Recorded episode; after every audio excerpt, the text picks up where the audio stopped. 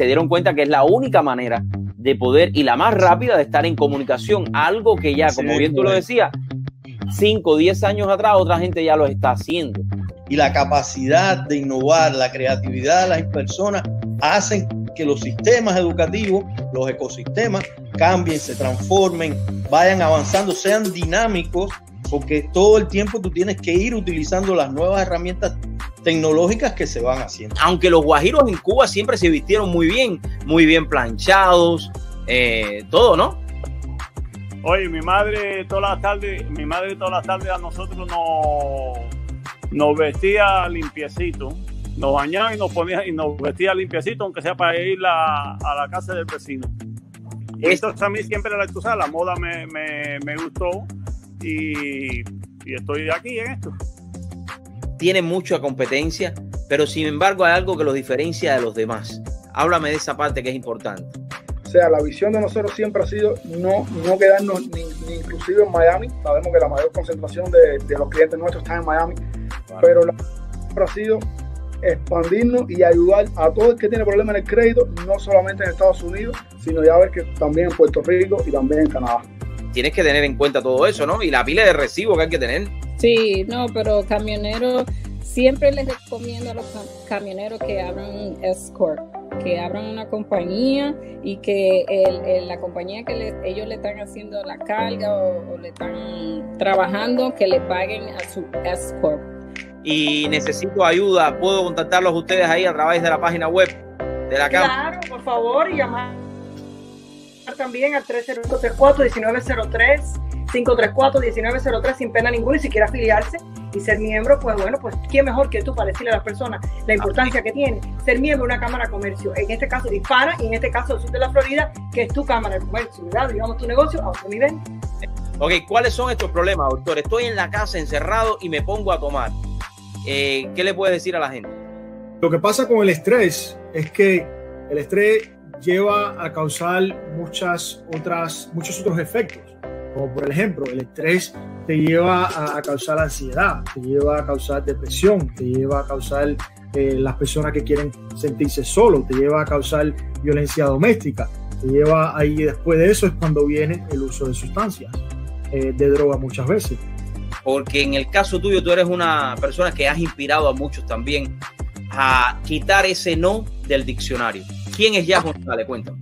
Eh, a través de la revista tenía mi sección de moda y a través de esa sección de moda eh, empezó a llamarme la, la atención lo que es eh, las ropas que me mandaban las boutiques, que yo de pronto veía Eh, ropas que yo decía, yo a esto le puedo cambiar un cuello, a esto le puedo poner otro tipo de manga, y me empezó a despertar esa curiosidad de lo que es la moda como tal. Todo lo que hacen es eso, es revender los productos a las personas, pero mucha gente le es más fácil comprarlo en Amazon o comprarlo online y no tienen que ir hasta, hasta. Eso es un, un mercado que es grandísimo aquí en, el, en, en los Estados Unidos, lo que es el internet, se llama Retail Arbitrage, arbitraje de retail. Eh, que el gobierno garantice préstamos a estas empresas para que puedan mover, mover sus fábricas para atrás a los Estados Unidos, puede hacer a través de y, y, eh, incentivos a sus impuestos eh, por, la, por el dinero que ellos inviertan en nuevas fábricas eh, y también creo que es a través de tener un nuevo estándar para los acuerdos de libre comercio que haga los Estados Unidos con el mundo.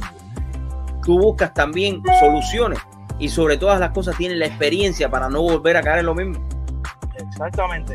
Entonces, en cuanto al fracaso de crédito, estamos hablando que venimos de un país donde no tenemos, donde tenemos cero manejo de ahorro de dinero, cero técnicas. Está ocurriendo. En mi campo, obviamente, las arterias se obstruyen con colesterol y no siempre eh, el paciente va a saber, no hay síntomas que, no, que, que puedan eh, predecir lo que viene. Solamente los estudios, estilo, yo hago por, por ejemplo una prueba de esfuerzo.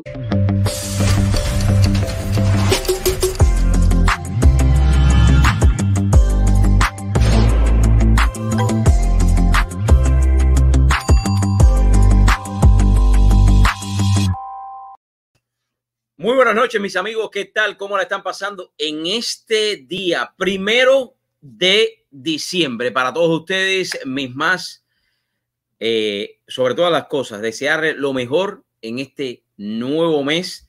el último mes del año, el último día primero del año dos mil veinte. Para todos ustedes, gracias por estar ahí en sintonía y compartir con nosotros en vivo y en directo. Quien les habla, Dariel Fernández.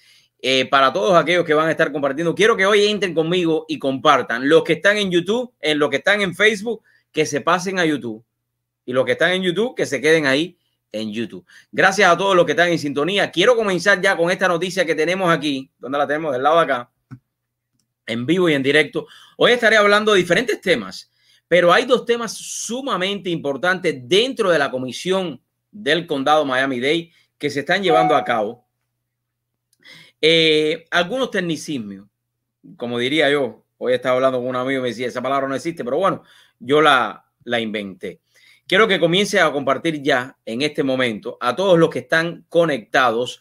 Gracias por estar aquí compartiendo con nosotros en vivo y en directo a través de The True Show con un servidor, eh, Dariel Fernández. También estaré poniendo las, las fotos nuevas que tengo del arbolito que armamos acá.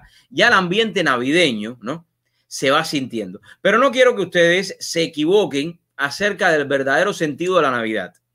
La Navidad no es solamente para comprar regalos en todas estas tiendas que supuestamente, entre comillas, le dan a ustedes mejores precios. No, no.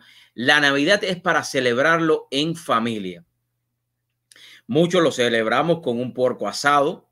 Otros lo celebran como quieran celebrarlo. Pero bueno, lo más importante es celebrarlo en familia, porque es celebrar precisamente el día, el nacimiento del niño Jesús, la Navidad, la Nochebuena.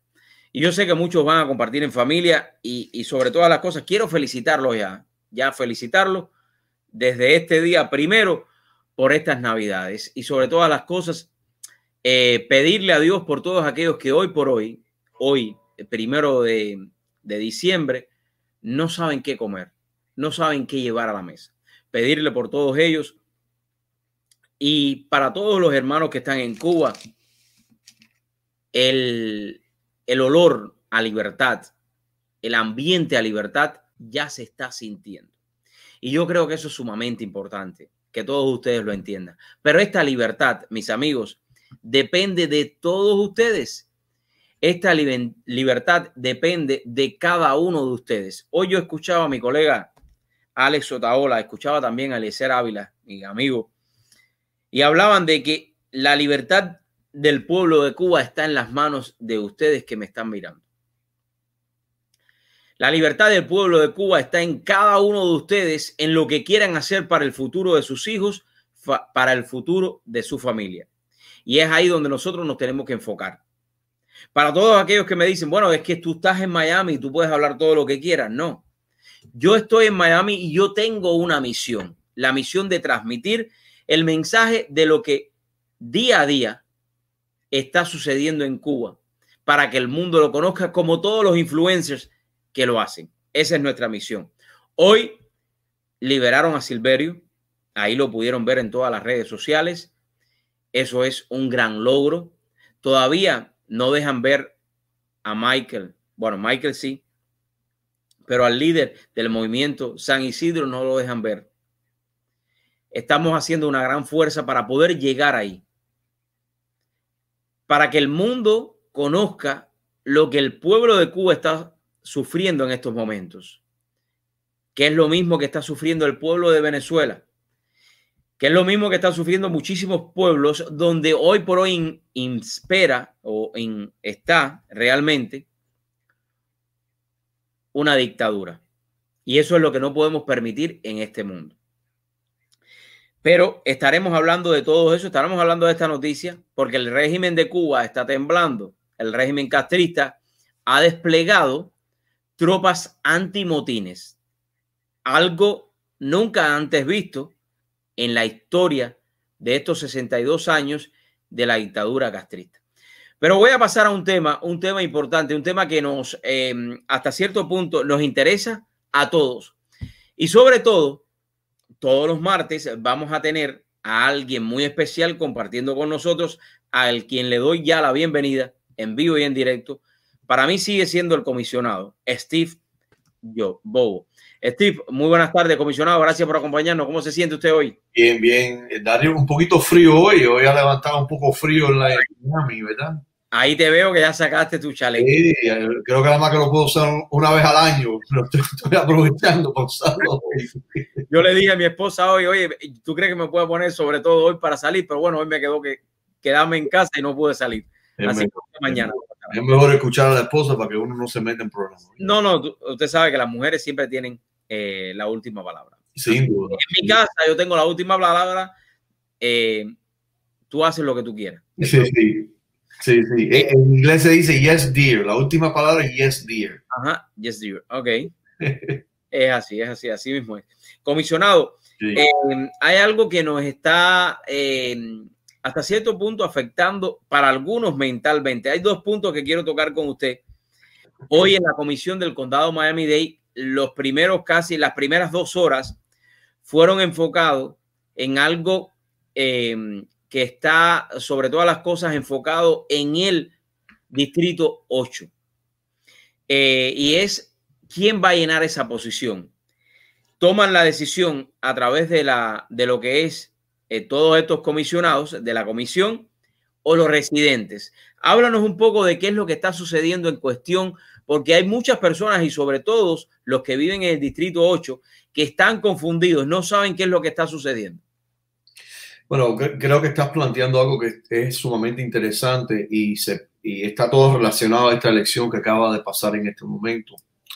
Eh, la señora comisionada, que ahora es la alcaldesa del condado, y vamos por estos medios desearle eh, eh, buen salud, eh, por lo que tengo entendido, ella y su esposo, los dos tienen el COVID diecinueve, y obviamente uno espera que saquen sapo y sano con esta situación Eh, tan terrible que le ha costado la vida a muchas personas.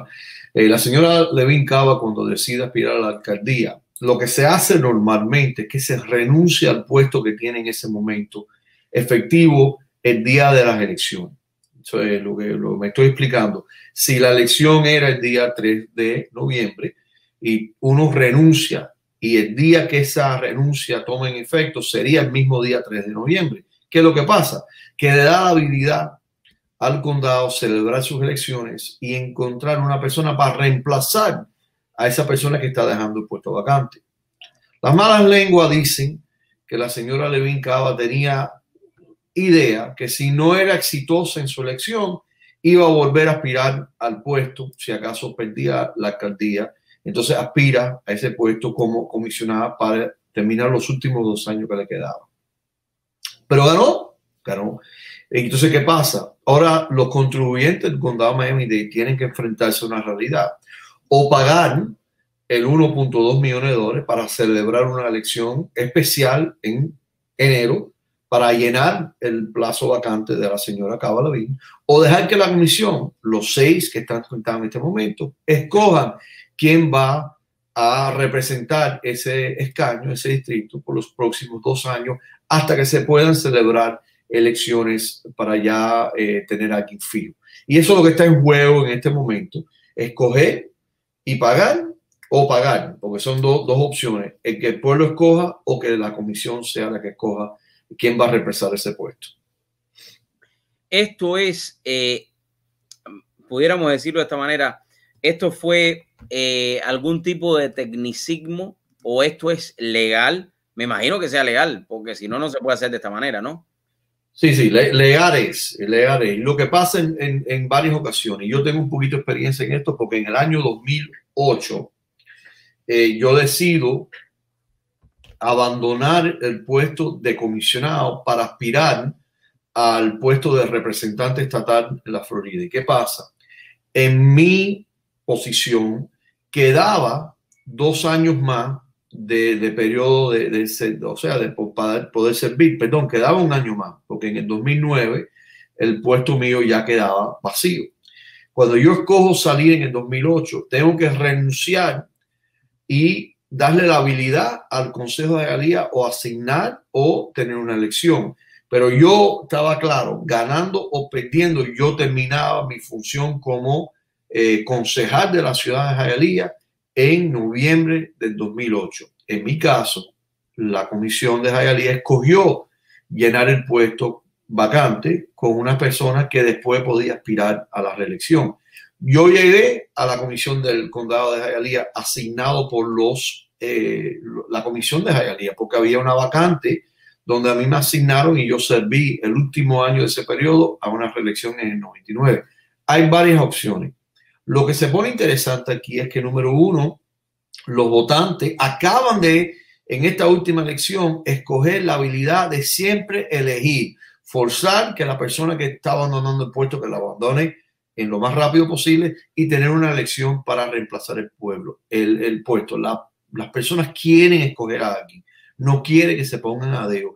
Yo lo entiendo perfectamente bien y sobre todo que quedan dos años. Si la más que quedaban unos meses, posiblemente era más inteligente asignar a una persona, pero con dos años yo creo que la decisión correcta, en mi opinión, y no critico a las personas que votaron de alguna forma, yo creo que lo mejor era dejar que el pueblo escoja, pero la comisión decidió eh, asignar. Hoy en la comisión, eh, el comisionado René García hizo una moción para reconsiderar lo que habían hecho y ampliar las personas que están posiblemente consideradas para el puesto, quizá con vista de tratar de asignar a una persona temporalmente. Y tuvo, parece que, un pequeño enfrentamiento con la presidenta de la comisión actualmente en este momento, la señora Sosa, donde parece que tuvieron unas diferencias en opiniones.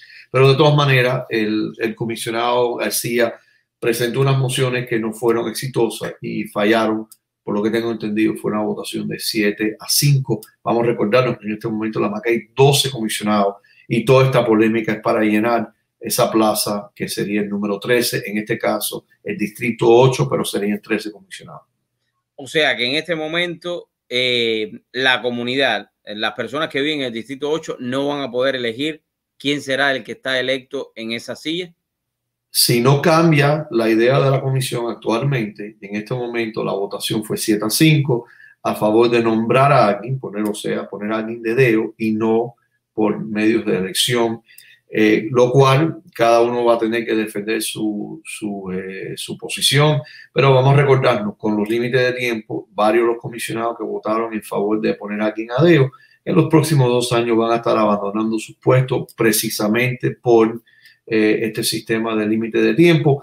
Y recordemos que de todas maneras en dos años va a haber una elección en ese Distrito ocho. Si asignan a una persona, esa persona va a tener que ir a la reelección en, en los próximos dos años. En este momento, ¿la comunidad puede hacer algo, eh, comisionado? Es bien limitado. La, la carta de la, del condado está bien clara, aunque va a cambiar ahora. En el futuro, la persona que aspira con tiempo que le queda va a tener que renunciar eh, su puesto efectivo el día de la elección. Pero eh, honestamente, en este momento no hay muchos recursos. Solo presionar a esos siete comisionados que votaron a asignar a una persona y a hacerle la petición para que por lo menos no eh, den la habilidad por una elección. Pero es bien, es bien difícil porque por un lado uno puede hacer el argumento que hay un, un ahorro de uno punto dos millones de dólares para no celebrar esa elección, pero le quitas el derecho al pueblo a escoger quién va a llenar esa plaza. Pero bueno, tengo entendido que hay una posición que se está creando nueva, que al año está... Eh, y creo que usted está un poquito más informado de esa parte que yo, sí. Pero si, lo que me dijeron un poco antes de comenzar el programa, que habían despedido a una persona y habían creado otra posición. Bueno, algo interesante pasó y creo que lo habríamos Ajá. tocado un poquitico en la última vez que estuvimos la semana pasada. Dariel, la comisión siempre está en la desventaja cuando está negociando el presupuesto con el alcalde, porque la gurú, la, la que conoce de, de presupuesto en el condado, ¿verdad?, está Jennifer Moon. Eh, estaba no despedida, pero eh, como le habían bajado el, el rango de puesto que tenía bajo Jiménez, y la comisión inteligentemente aprovechó y la trajo a trabajar a la comisión, que es lo que hace que ese puesto cuesta. Tienen que hacer un presupuesto por cuatro años y el puesto acomodarla por cuatro años son un millón de dólares basado en su salario, su, eh, su, no solamente ella, un equipo que viene con ella, salario, beneficios a largo plazo, cuatro años. Y entonces él mueven un puesto que le puede costar un millón de dólares. Pero eh, por un lado no es malo que la comisión que representa al pueblo tenga esa arma de presupuesto, sobre todo en este año presupuestario que van a entrar, donde va a ser bien difícil y posiblemente le pueda costar al contribuyente un millón de dólares eh, y mucho más en gastos por la pandemia, es bueno que la comisión tenga una arma eh, fuerte de su lado en el momento de tener que negociar con la alcaldía en este año entrante, sobre todo cuando tenga que ajustar el presupuesto. O sea, vamos a poner esto en perspectiva, a ver si yo puedo entender un poquito, porque esto son cosas, y es interesante, mis amigos, que ustedes lo entiendan. Déjenme, déjenme decirle claro, y sobre todas las cosas, el Distrito ocho, que es el que va a sufrir todo lo que va a suceder. Estamos, estamos diciendo que por un tecnicismo, no sé si se dirá de esa manera, pero bueno, sí, sí. Porque la alcaldesa, que hoy es la alcaldesa, no renunció a tiempo, no pudimos elegir una persona en las elecciones pasadas para ocupar este puesto, y a su vez tenemos que asumir desde los fondos del condado, si se decide de esa manera, una elección especial que costaría a los contribuyentes, porque ella no, res, no renunció a tiempo, uno punto dos millones de dólares. ¿Estoy correcto? Está correcto. Está correcto. Y ahí donde uno, uno tiene que entender que el papel del, del alcalde, uh-huh. aparte del papel, es presentar un presupuesto. Y ese, ese, esa tarea, Dariel, se va a convertir mucho más difícil entrando en este presupuesto ahora. No este que acabamos de pasar. Yo antes de irme a la, la comisión, el, el comisionado, perdón, el alcalde Jiménez había presentado un presupuesto justo que se, se ajustaba a la realidad que estábamos viviendo en este momento, no aumentaba impuestos, pero usaba mucho dinero federal que ayudó por el CARES Act. Ahora entramos en este periodo nuevo. Eh, si no afloja el gobierno federal más dinero, y se dice que va a aflojar más dinero, si no lo hace, el presupuesto del condado se va a ver bastante impactado. Por simplemente la entrada ha sido limitada por muchas decisiones que el gobierno ha tomado para combatir la pandemia. Y entonces, eh, aunque uno puede estar escuchando y dice, bueno, ¿qué más da un millón de dólares?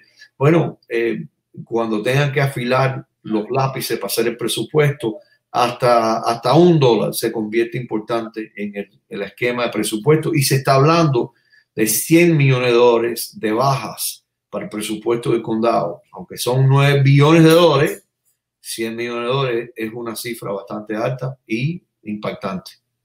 Eh, comisionado, una de las cosas que se estaba llevando a elección tiene que ver también con estos temas que estamos hablando, ¿no?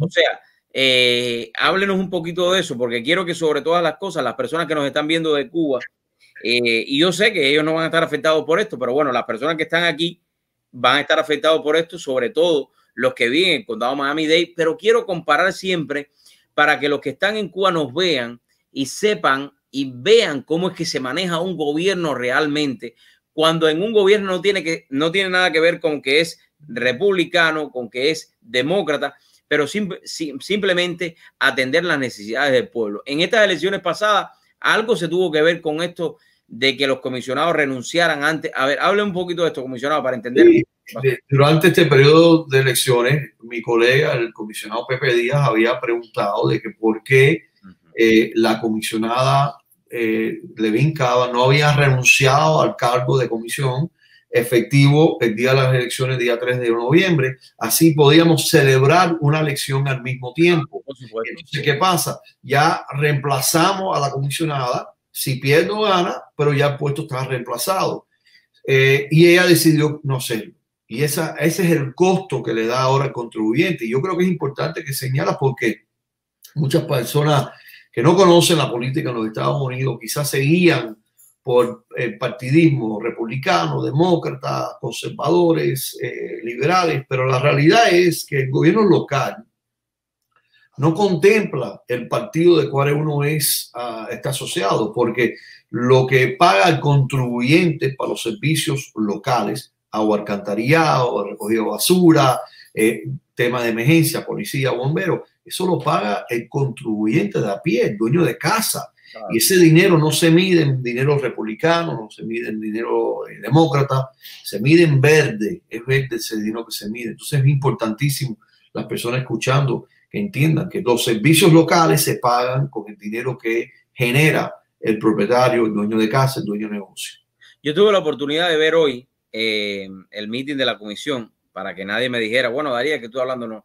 Eh, yo pude ver eh, que uno de los puntos importantes que se planteó hace algunas semanas era de que era mucho dinero. Pero sin embargo, me llamó la atención cómo eh, el comisionado René eh, dijo que de su presupuesto que cada uno de los comisionados tienen, en el caso de él, estaría de acuerdo o estaría bien de su parte aportar cincuenta mil dólares para que las personas del Distrito ocho pudieran elegir quién es el próximo comisionado.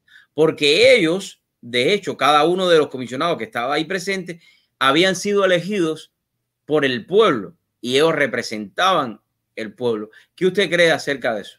Bueno, yo, yo comparto la idea del, del comisionado García. Yo creo que lo, lo más inteligente sería dejar que las, las personas decidan. La alternativa a eso, en mi opinión, es asignar a una persona con el compromiso que esa persona no va a buscar la reelección y darle la habilidad a una persona que represente ese pueblo con vista de no buscar la reelección y así en dos años celebrar una elección donde todo el mundo tenga la, la habilidad de poder aspirar. Lo que pasa ahora es que la comisión puede escoger a una persona y esa persona va a tener la ventaja de ocupar el puesto y en dos años tener los recursos y ya garantizado esa persona va a salir reelecta y puede servir diez años en la comisión en vez de los ocho que le debe de tocar a cada persona. Pero vuelvo a repetir, yo no voy a criticar a la comisión, no me gustaba que me lo criticaran cuando yo estaba en la comisión. Sí creo que es importante informar a las personas para que tengan las opciones y que decidan ellos cuál es el mejor camino de escoger, elegir o asignar a una persona y cada, cada cual tiene su argumento. Por un lado, uno punto dos millones de dólares de gastos, por otro no hay gasto, pero le elimina la habilidad al pueblo escoger. En este momento, vuelvo a, rep a, a repetir la pregunta, eh, comisionado Steve Bobo, perdone que le, que le haga la pregunta. ¿Hay sí. algo que la, que la comunidad, y específicamente me imagino yo, ¿no?, que los que pueden votar por ese comisionado son los del de Distrito ocho, ¿no? Es así. No, solo ellos pueden escoger, eh, o sea, al, al momento de elegir, son los, los que pueden escoger. Ellos pueden hacer algo en este momento porque sé que hay mensajes de texto, sé que hay llamadas que están haciendo la comisión. ¿Ellos pueden hacer algo para cambiar esto o no? Bueno, yo creo que si yo estuviera viviendo en el Distrito ocho, yo estaría organizando un grupo de personas para comunicarme con los siete que votaron a favor de nombrar a alguien y quejarme, y quejarme con esos siete, dejarles saber que lo que queremos nosotros es escoger nuestro representante. Y si cuesta uno punto dos millones de dólares, bueno, le reclamo a la alcaldesa, que es la razón que estamos en esta situación, de por qué no lo hizo a buen tiempo. Pero el, el imponerme a alguien, yo no creo que es justo. Yo creo que debe ser una persona que vive en mi distrito y que está escogido por yo que vivo en el distrito. Porque, comisionado, vamos a hablar claro y no lo quiero poner, o sea, no lo quiero poner a usted contra la pared, pero me imagino yo, ¿no?, cosas de estas de que yo me imagino a veces, que eh, cuando existe esto de appointing, cuando existe esto de seleccionar a alguien, puede existir un cierto tipo de, de favoritismo. Y estamos viendo también, yo estuve mirando hoy, cómo hay personas que a lo mejor están interesados por poder llenar esa posición, pero no han tenido la oportunidad de presentar todos sus documentos. Eh, yo estoy viendo como que algo no está bien aquí, como que yo eh, dije algo, la, alguien se enteró y no ha enviado los documentos. Y estoy viendo como, como algo que está turbio, ¿no? Y yo creo que es sumamente importante que la comunidad conozca quién es la persona que van a llenar esa posición, porque a la larga o a la corta, como pudiéramos decir, estas personas, estos comisionados o este comisionado del Distrito ocho es el que va a responder por esos residentes, ¿no? Sí, mira, yo creo que es interesante y, y ya uno que está velando estos temas ya sabe que lo que se está comentando es que hay ya una persona escogida y que el nombre que está sonando es esta señora de apellido Higgins, eh, eh, eh, Daniella algo Higgins, no, no, no tengo bien el nombre, pero esos son los comentarios, que esa es la escogida. Entonces yo te diría, eh, yo creo que escogida por una elección, Daniella, Daniella Cohen Higgins. Esa misma, Daniella eh, Cohen Higgins. Entonces, aparentemente, ella es la favorita para ocupar el puesto. Eh, y yo no tengo nada en contra de ella. Yo la he conocido en una ocasión. Creo que debe ser buena persona. Y estaba, dio su nombre para poder aspirar. Yo creo que ella prefiere ser elegida también porque te limpia por lo menos esa duda que estás puesto a dedo. Eh, Pero yo creo que si yo fuera residente de, de ese distrito, yo estaría molesto. Yo quisiera tener por lo menos la habilidad de escoger. Claro. Que puedan ver otros candidatos que sean también, tengan la capacidad para poder servir, tengan ideas. Y yo te diría, Dariel, el, el, y creo que lo demostré durante estas elecciones, los temas locales son muy, muy importantes. Yo sé que todo el mundo le pone atención al presidente y quizás al gobernador, pero los temas locales, lo que impacta tu día a día, yo te diría que eso es sumamente importante, quizás más importante, inclusive de quién es el presidente, que no te va a sacar tu basura, no te va a resolver los problemas de policíaco o de, o de bomberos. Ese es el gobierno local, la importancia del gobierno local yo creo que es sumamente importante y, y esos gobiernos locales ya sabemos, ya entendemos el impacto que da en nuestras vidas día a día. No, comisionado, usted lo ha mencionado varias veces y yo siempre se lo he dicho a la gente, a las personas, eh, que la, los que están más cerca de nosotros son los que van a influenciar más dentro de nosotros. Sí. Ahora mismo el condado Miami-Dade eh, tiene unos fondos que todavía no han sido mmm, distribuidos a diferentes ciudades. O sea, eso no tiene nada que ver con el gobierno federal porque el gobierno federal pasó esos fondos. Exacto. Estas personas están siendo perjudicadas por esto, ¿no? Y yo creo que usted tiene un punto sumamente importante. Eh, a veces nos enfocamos en el presidente. El presidente es sumamente importante también. Claro. Pero están más cerca de nosotros. Oye, la, cuando tú tocas un cable corriente, te coge la corriente porque tú tocaste el cable. Si el cable está muy lejos, no te va a coger la corriente. Así es. Es lo que estamos eh, tratando de que las personas entiendan, ¿no? Así es. Es importante llevarle toda esta información a las personas. Comisionado, algo más que quiera compartir. No quiero robarle mucho tiempo a usted en esta noche. Bueno, no, eh, yo creo que el, el, vamos a estar velando. Va a haber una reunión especial para poder atender este ah. problema de, de escoger o no escoger o si van a ampliar la lista. Yo creo que a las personas que les interese este tema deben estar velando de cerca y, y dar su opinión. Yo creo que eh, no crean por un segundito que los comisionados no leen lo que mandan por Twitter, por las redes sociales. Si lo leemos, si estamos al tanto, lo estamos escuchando. Yo creo que es importante que las personas tomen esa oportunidad de mandarle eh, un mensaje a esos comisionados, dejarles saber qué es lo que quieren. Si quieren poder escoger una persona por votación, déjanselo saber. Ellos van a reaccionar, van a por lo menos escuchar. A lo mejor no van a compartir la idea, pero por lo menos lo escuchan. Y no quiero que piensen por un segundito que las personas ignoran estos temas de las redes sociales. Al contrario. Sí lo están escuchando, sí lo están velando y reaccionan en muchas ocasiones. Yo creo que eso es un tema importantísimo y yo creo que la gente tiene que comenzar, eh, comisionado, a involucrarse en la política para que después no digan, no, no, es que yo no sabía eso. No, no, usted sí lo sabía. ¿Sabe usted cuándo va a ser esta reunión especial? No, no lo sé todavía. Eh, yo te lo mando por text para que lo puedas anunciar. Pero él estaba hablando hoy con el comisionado García y me dio a entender que va a haber una, una reunión especial solamente para hablar de este tema. Hoy, por lo que tengo ent- entendido, ocuparon mucho tiempo hablando de este tema. Sí. Y obviamente, si están atendiendo eso, no están atendiendo otros temas eh, como la reacción a la pandemia. Estamos viendo, Dariel, lo que está pasando en todos los Estados Unidos, donde están cerrando negocios.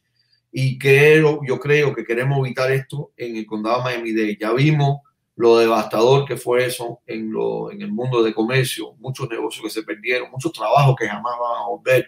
Eh, y yo creo que eso es importante, eh, que la persona entienda que su comisión debe estar atendiendo esos temas y no estos temas que son políticos más que cualquier otra cosa. Gracias, comisionado. Gracias por siempre no. estar aquí con nosotros todos los martes y traernos toda la información. Lo vemos la semana que viene. Con el una pregunta. ¿Ya usted puso el arbolito de Navidad? Eh, estamos en proceso. Me dicen que no hay arbolitos lindos allá afuera hoy en día. Eso me estaban quejando hoy.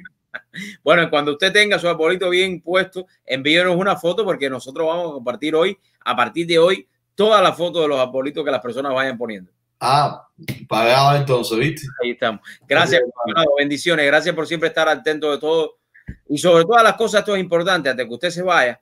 No es solamente cuando uno es elegido, pero usted siempre ha estado ahí para la comunidad en todo momento. Bendiciones. Gracias, mi hermano. ¿Cómo no? Gracias. Yo creo que eso es importante lo que acabo de decir, mis amigos. No es solamente cuando estamos en campaña. Usted que me está viendo y que vive en el condado Miami-Dade o en cualquier condado de los Estados Unidos, no es solamente cuando está en campaña. No, no. Usted tiene que poner su granito de arena. Usted tiene que exigir Usted tiene que hablar, usted tiene que preguntar, usted tiene que involucrarse en la política, porque creo que eso es sumamente, sumamente importante. Quiero saludar a Milagros Jiménez, que se encuentra por acá. Por acá. Jiménez, eh, Milagros, gracias por estar acá acompañándonos. También tenemos por aquí a Jessica eh, Pavón. Jessica, no puedo ver lo que estás eh, poniendo, pero bueno, pásense para un poco Facebook, eh, para YouTube, porque en YouTube podemos tener un poco más de cobertura, podemos más compartir a través del chat, etcétera, etcétera. Gracias a todos por la sintonía. Voy a una pequeña pausa comercial y regreso con mucho más de True Show con Dariel Fernández. Y voy a irme ya al tema cubano, un tema que muchos queremos hablar.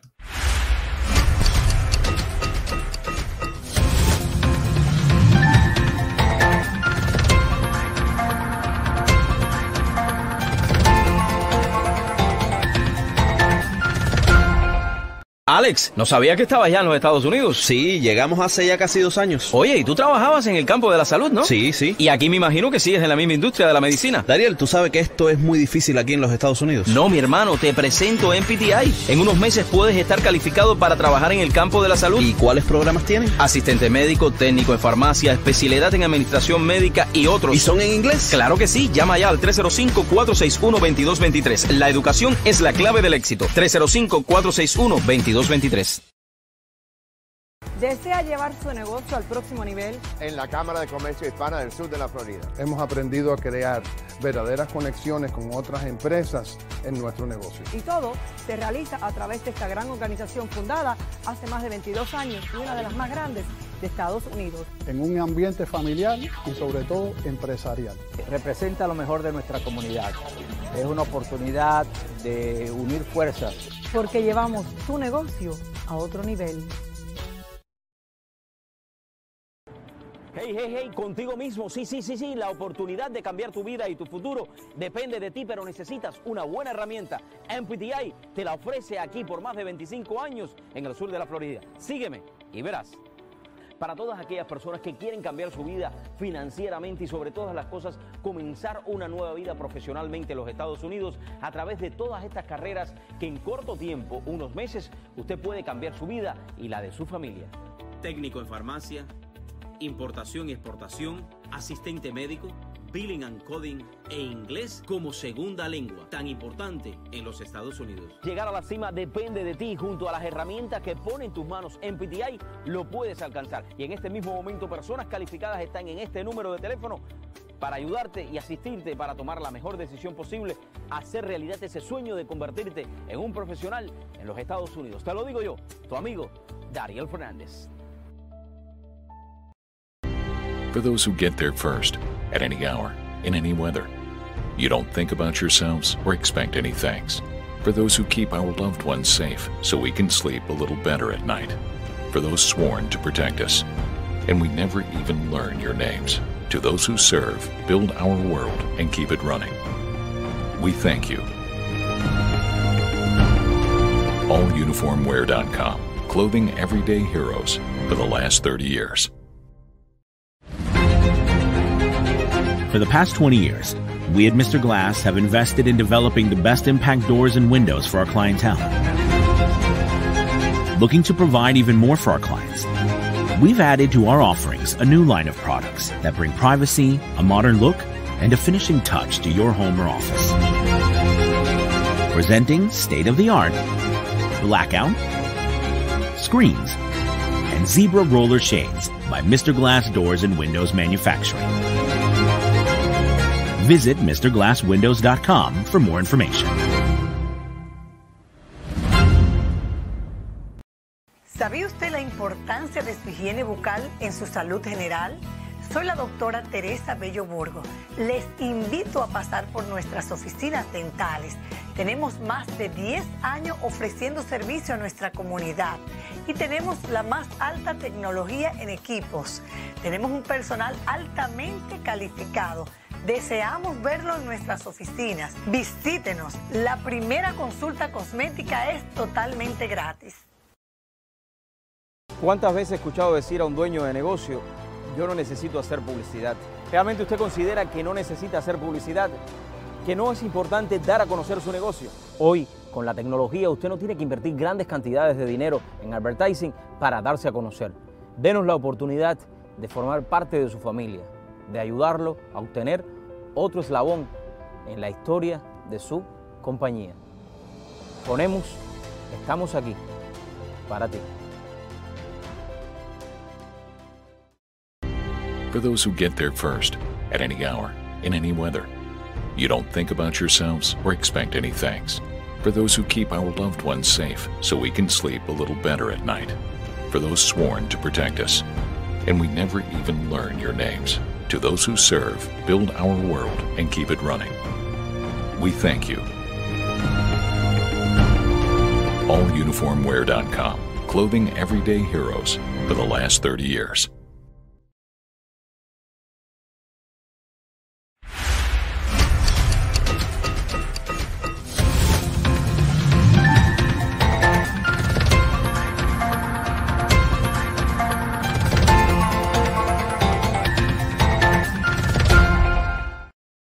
Bueno, mis amigos, ya regresamos en vivo y en directo acompañándolos a todos ustedes. Que les habla Dariel Fernández. Gracias por la sintonía.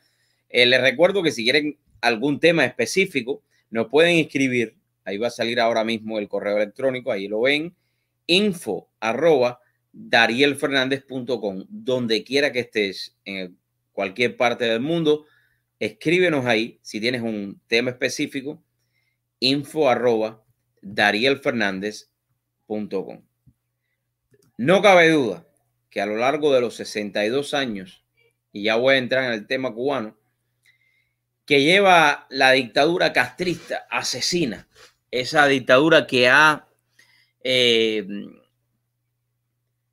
destruido completamente todo en Cuba, que ha destruido la economía, que ha destruido la sociedad cubana, que ha destruido la educación, que ha destruido la economía. Hoy por hoy sigue reprimiendo al pueblo cubano. Hoy por hoy sigue reprimiendo a todos los que de una manera o de otra levantan su voz. Aquí pueden ver que el régimen asesino, este régimen castrista, despliega tropas antimotines y me llama la atención, ¿no? ¿Por qué me llama la atención? Porque ellos habían dicho de que se habían reunido con el, el grupo este de más de trescientos jóvenes quienes se sintieron llamados o que sintieron el llamado del movimiento San Isidro. Pero bueno, para el, como ustedes saben, el régimen asesino no le interesa en lo más mínimo sus ciudadanos. Al régimen asesino, y quiero que esto lo tengan bien claro, y quiero que comiencen ya a compartir. Al régimen asesino, lo único que le interesa en el régimen asesino comunista, fundado por el terrorista Fidel Castro, lo único que le interesa es sus intereses. Es que usted que me está viendo desde Miami vaya a Cuba. ¿Por qué? Porque usted tiene una razón por ir a Cuba. Puede ser su razón por amar su patria. Puede ser su razón porque tenga a su familia en Cuba. Puede ser su razón porque quiere ir a Cuba. Y está en todo su derecho, está en pleno derecho como ciudadano de ir a Cuba. Pero ¿quién es el que se favorece con todo esto? Los dictadores. ¿Quién es el que se favorece con todo lo que usted puede llevar en dólares a Cuba? La dictadura. El régimen castrista despliega, así despliega, después de supuestamente haber estado reunido con un grupo de jóvenes, por eso el movimiento San Isidro lo han dejado bien claro, hasta que no liberen a Denis Solís, hasta que realmente no se cumplan todo lo que nosotros estamos luchando, que por eso fue que nos o que comenzamos esta huelga de hambre. No vamos a parar. No vamos a parar hasta que Cuba realmente no sea libre. Esto no es, esto no es solamente un problema de los artistas. Esto no es solamente un problema de, eh, digamos, de un um, uh, de una comunidad o de solamente una parte de la sociedad cubana. Esto es un problema de toda la sociedad cubana, de los enfermeros, de los médicos, de los maestros, de los carretilleros, de los que día a día tienen que salir a las calles para buscar su sustento, de los que día a día tienen que salir a las calles para vender algún tipo de producto y que en muchos casos lo hacen ilegalmente, porque eso es lo que el desgobierno asesino de La Habana les ha impulsado a hacer. Bueno, según esta noticia que sale el día de hoy a través del diario Las Américas, numerosos reportes desde La Habana denuncian una fuerte presencia de fuerzas represivas del régimen en varios sitios específicos de la capital. Esto es interesante porque ellos sacan a toda esta gente vestida de negro, los llamados boinas negras, esto, en estos jeepes de mil setecientos quince, porque ellos tienen miedo. El desgobierno asesino de La Habana sabe en estos momentos, hoy, primero de diciembre, que si el pueblo en masa sale a las calles, no va a haber jeepes del mil setecientos quince ni estos vestidos de verde, de negro, que aguante al pueblo cubano. Ellos lo saben muy bien. La revista independiente La Hora de Cuba publicó fotografías en su página oficial de Facebook de estos operativos. Según reporta del sitio, o según reporte, para decir reporta, ¿no? según reporte del sitio Diario Cuba, las tropas especiales han sido vistas transitando en jeeps militares por áreas de la avenida veintiséis de Nuevo Vedado y la calle veintitrés del Vedado, custodiando algunas de las tiendas en dólares de los militares de, después que la vidriera de una de ellas fuera apedreada el domingo.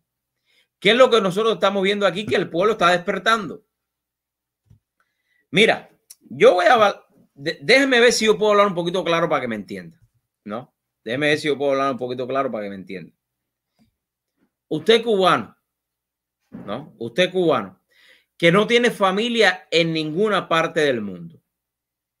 Mi pregunta humilde hacia usted, como tú, Pepito, María, Alberto, Juanito, Yunis Lesi y todos los otros nombres, ¿cómo usted va a comprar en una tienda donde la moneda con la cual que supuestamente te pagan el papelucho no es aceptada? ¿Será acaso que los cubanos no se hacen preguntas internamente? Vaya, digo yo, para dejar abierta la duda. ¿Será acaso que los cubanos que viven hoy por hoy en Cuba dos mil veinte, primero de diciembre, no se preguntan, chico, ¿por qué yo no puedo comprar una tienda si yo trabajo? La respuesta de esa pregunta es lo que los maquiavélicos, comunistas, asesinos como Díaz-Canel, que tiene el descaro de salir en una fiesta y ponerse en una marcha y ponerse un reloj que cuesta muchísimo dinero, dinero que ningún cubano va a ver en su vida, es lo que ellos quieren. Esto todo está preparado de esta manera. Por eso ellos te hacen pensar que tú como cubano que estás en la isla tiene que depender de todos los que están y de tus familiares, amigos que están fuera de Cuba. De esa es la manera en la cual ellos han funcionado por estos sesenta y dos años. Por eso yo le digo a veces a los cubanos que se ponen bravos conmigo y empiezan a ponerme cosas, ¿no? Quiero saludar a Félix Leos Dani Fonseca me dice, hola Dariel. Gracias, Félix. También tenemos por aquí a Tania González. Por aquí tenemos también, sí, Milagros Jiménez. Luis Manuel Alcántara ya está en su casa, no tiene móvil. Eso es una noticia que vamos a dar, pero bueno, ya que Milagros nos la está dando. Gracias, Milagros, por compartir con nosotros. Ahorita voy a dar esa noticia también. Eh, y le quiero decir a todos ustedes, quiero aprovechar ya que Milagro está por ahí. Si ustedes quieren participar, les voy a poner en este momento el link para que participen. Pueden, pueden hacerlo a través de su voz si no quieren salir en la cámara. Simplemente denle clic a ese link, entren, pongan su información y van a salir con nosotros. El gobierno o desgobierno de La Habana lo único que ha hecho toda su vida es reprimir, reprimir y querer hacerse el que ellos están en todo. Después que la policía política desalojara la sede del movimiento San Isidro, como ustedes vieron, arbitrariamente entraron, sacaron a todo el mundo a golpes con la supuesta idea de que estaban protegiéndolo del virus del Partido Comunista Chino, el COVID diecinueve. El jueves último y el viernes se produjera la concentración ante el Ministerio de Cultura, MINCULP, para exigir el respeto a las libertades en Cuba. El, ne el nerviosismo del régimen no ha parado de crecer. Y porque están nerviosos, los comunistas en estos momentos están nerviosos. Porque esto ha sido a nivel mundial. Todos los cubanos se han unido en este llamado. ¿Cuál es el llamado de los cubanos? La libertad de Cuba. Que usted tenga derecho a elegir su presidente. Que usted tenga derecho a poder crear su propio negocio. Que usted tenga derecho a una educación digna. Que usted tenga derecho a una salud digna. Y voy a seguir. Voy a seguir porque hay mucha tela por donde cortar, cortar hoy. La nueva maniobra del régimen es convocar en las universidades este primero de diciembre para que los jóvenes se manifiesten en contra de los miembros y las peticiones del movimiento San Isidro y demás grupos de la comunidad artística y sociedad civil MINCULP y las masivas entidades de, del país. Reseña Diario Cuba. Un mensaje de WhatsApp que proporcionó un estudiante de la Facultad de Cultura Física, Manuel Fajardo, a la publicación independiente indica: la dirección de la universidad convoca mañana, para mañana a profesores con sus estudiantes desde las nueve de la mañana para la Mariposa, un mitin relámpago en contra de los sucesos ocurridos con el grupúsculo San Isidro. Los esperamos. Estas convocatorias ocurren en un momento en que nuevos casos del COVID diecinueve o virus chino se producen en toda la isla, incluyendo la capital, y mientras las autoridades sanitarias desaconsejan las aglomeraciones de personas. Bueno, en este momento, o en este caso, a ellos no les interesa que el virus chino siga propagándose. Claro que no. Pero esto es una técnica que ellos han utilizado por todos estos sesenta y dos años. Por eso no nos podemos quedar en ese momentico, en ese momentico, como es el caso. Y ya voy a pasar a otro tema. Como es el caso de este señor al cual se lo quiero presentar y ustedes lo conocen muy bien.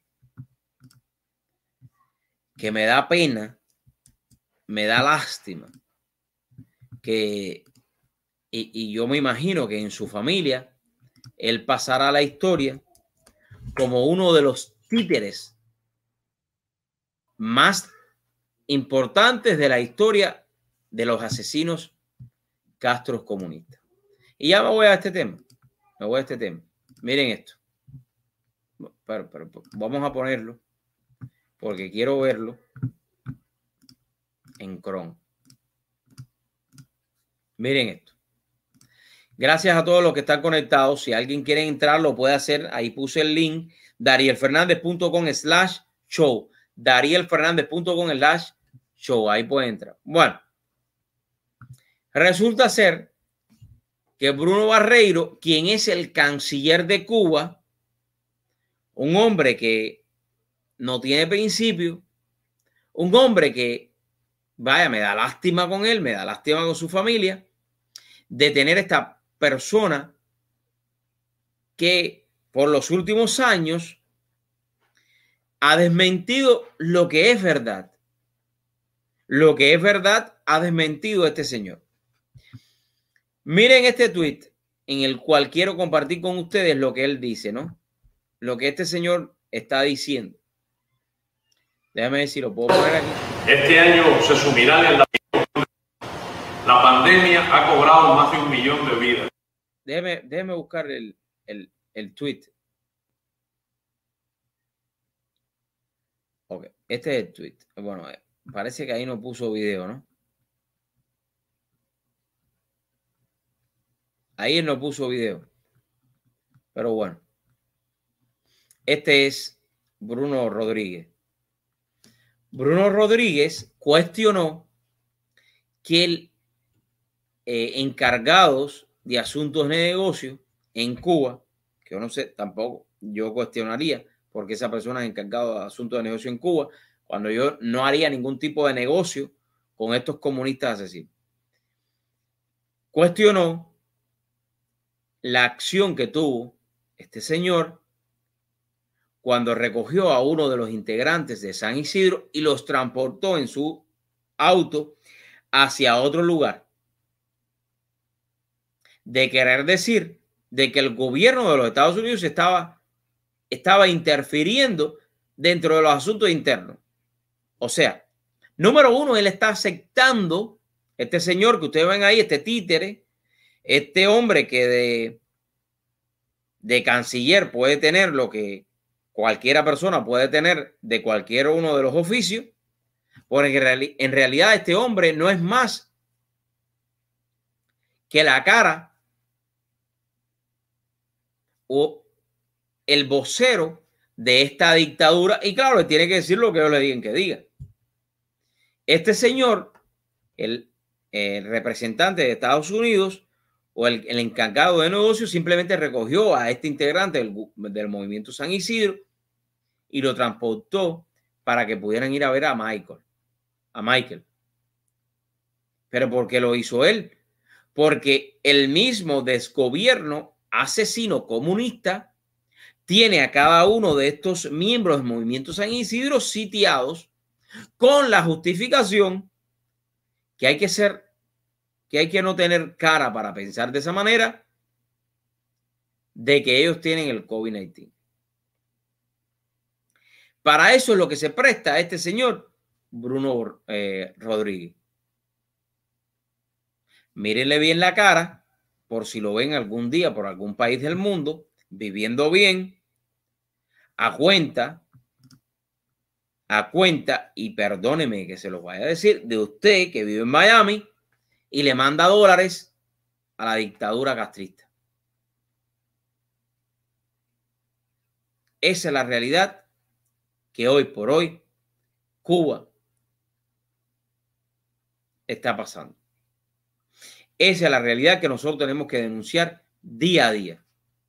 De que personas como esta que hablan sandeces, que no saben ni lo que es la libertad, que se simplemente están ahí puestos a dedos porque no representa, este señor no representa el pueblo cubano en ningún sentido. Este señor representa nada más y nada menos que a la dictadura Castro comunista. Bruno Rodríguez. Bueno, con este tema nos vamos. Voy a ir a una pequeña pausa comercial y regreso con mucho más de True Show con Dariel Fernández. Gracias a todos por la sintonía. Por ahí tenemos a muchísimas personas que se han ido conectando. Eh, bueno, tengo a Telma Page, tengo al Negro, tengo a Chacha, Chachacha, tengo a Agustín, Tengo a Milagros, Michael, Ahmed, eh, Fernán y muchos más. Tania Trabalanchus, que estuvo por ahí también. Ya regreso con mucho más de Tu Show con Dariel Fernández.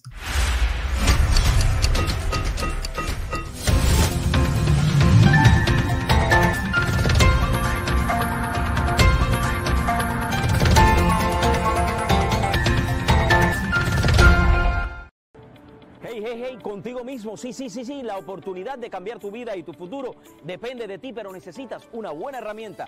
M P T I te la ofrece aquí por más de veinticinco años en el sur de la Florida. Sígueme y verás.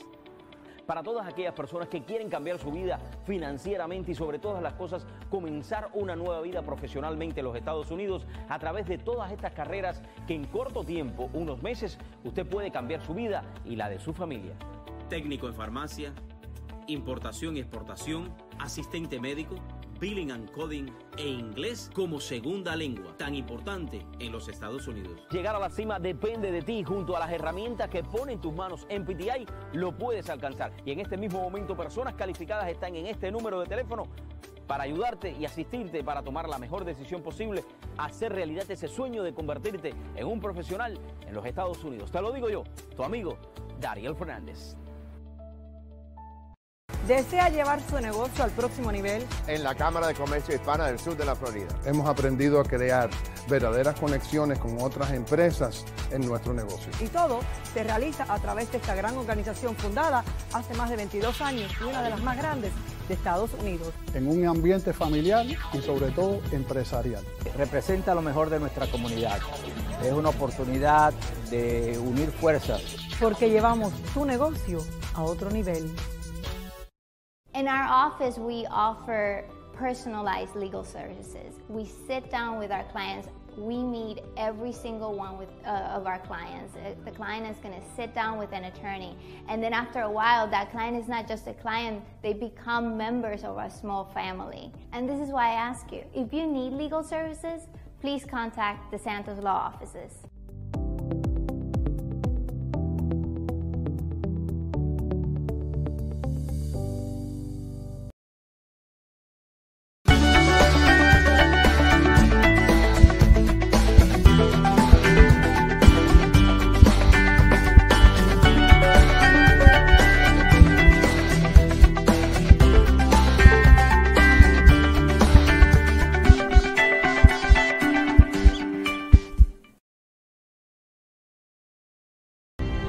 Those who get there first, at any hour, in any weather.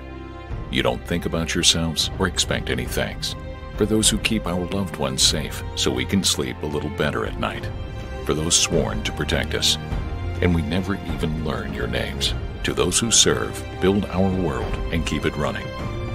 We thank you.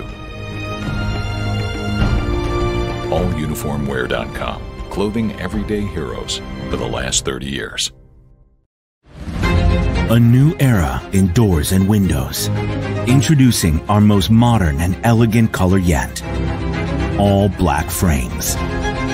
Available in all our models to enhance your luxury design experience with the same quality you are already familiar with. With more than seventy thousand square feet and the latest technology in the industry, we are ready to turn your vision into a reality. All black frames. By Mister Glass Doors and Windows. Find a dealer today. For those who get there first, at any hour, in any weather. You don't think about yourselves or expect any thanks. For those who keep our loved ones safe so we can sleep a little better at night. For those sworn to protect us. And we never even learn your names. To those who serve, build our world, and keep it running. We thank you. all uniform wear dot com, clothing everyday heroes for the last thirty years. ¿Sabía usted la importancia de su higiene bucal en su salud general? Soy la doctora Teresa Bello Burgo. Les invito a pasar por nuestras oficinas dentales. Tenemos más de diez años ofreciendo servicio a nuestra comunidad y tenemos la más alta tecnología en equipos. Tenemos un personal altamente calificado. Deseamos verlo en nuestras oficinas. Visítenos. La primera consulta cosmética es totalmente gratis. Nos especializamos en el diseño, fabricación de ventanas y puertas para aplicaciones residenciales y comerciales. Nuestra misión es proporcionar productos y sistemas que mejoren el rendimiento, creando un producto de calidad y duradero, siempre pensando en el beneficio de nuestros clientes. Innovación, colaboración, excelencia y responsabilidad definen nuestro éxito. ¿Cuántas veces he escuchado decir a un dueño de negocio, yo no necesito hacer publicidad? ¿Realmente usted considera que no necesita hacer publicidad? ¿Que no es importante dar a conocer su negocio? Hoy, con la tecnología, usted no tiene que invertir grandes cantidades de dinero en advertising para darse a conocer. Denos la oportunidad de formar parte de su familia, de ayudarlo a obtener otro eslabón en la historia de su compañía. Ponemos, estamos aquí para ti. ¿Cuántas veces he escuchado decir a un dueño de negocio, yo no necesito hacer publicidad? ¿Realmente usted considera que no necesita hacer publicidad? ¿Que no es importante dar a conocer su negocio? Hoy, con la tecnología, usted no tiene que invertir grandes cantidades de dinero en advertising para darse a conocer. Denos la oportunidad de formar parte de su familia, de ayudarlo a obtener otro eslabón en la historia de su compañía. Ponemos, estamos aquí para ti.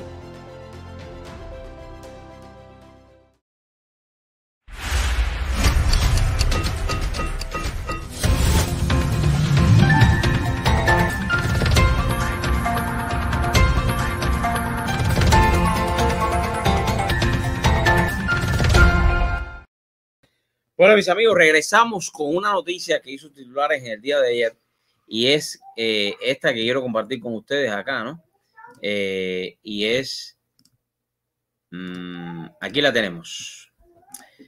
Seis inmigrantes cubanos llegan en una embarcación a los Cayos de la Florida.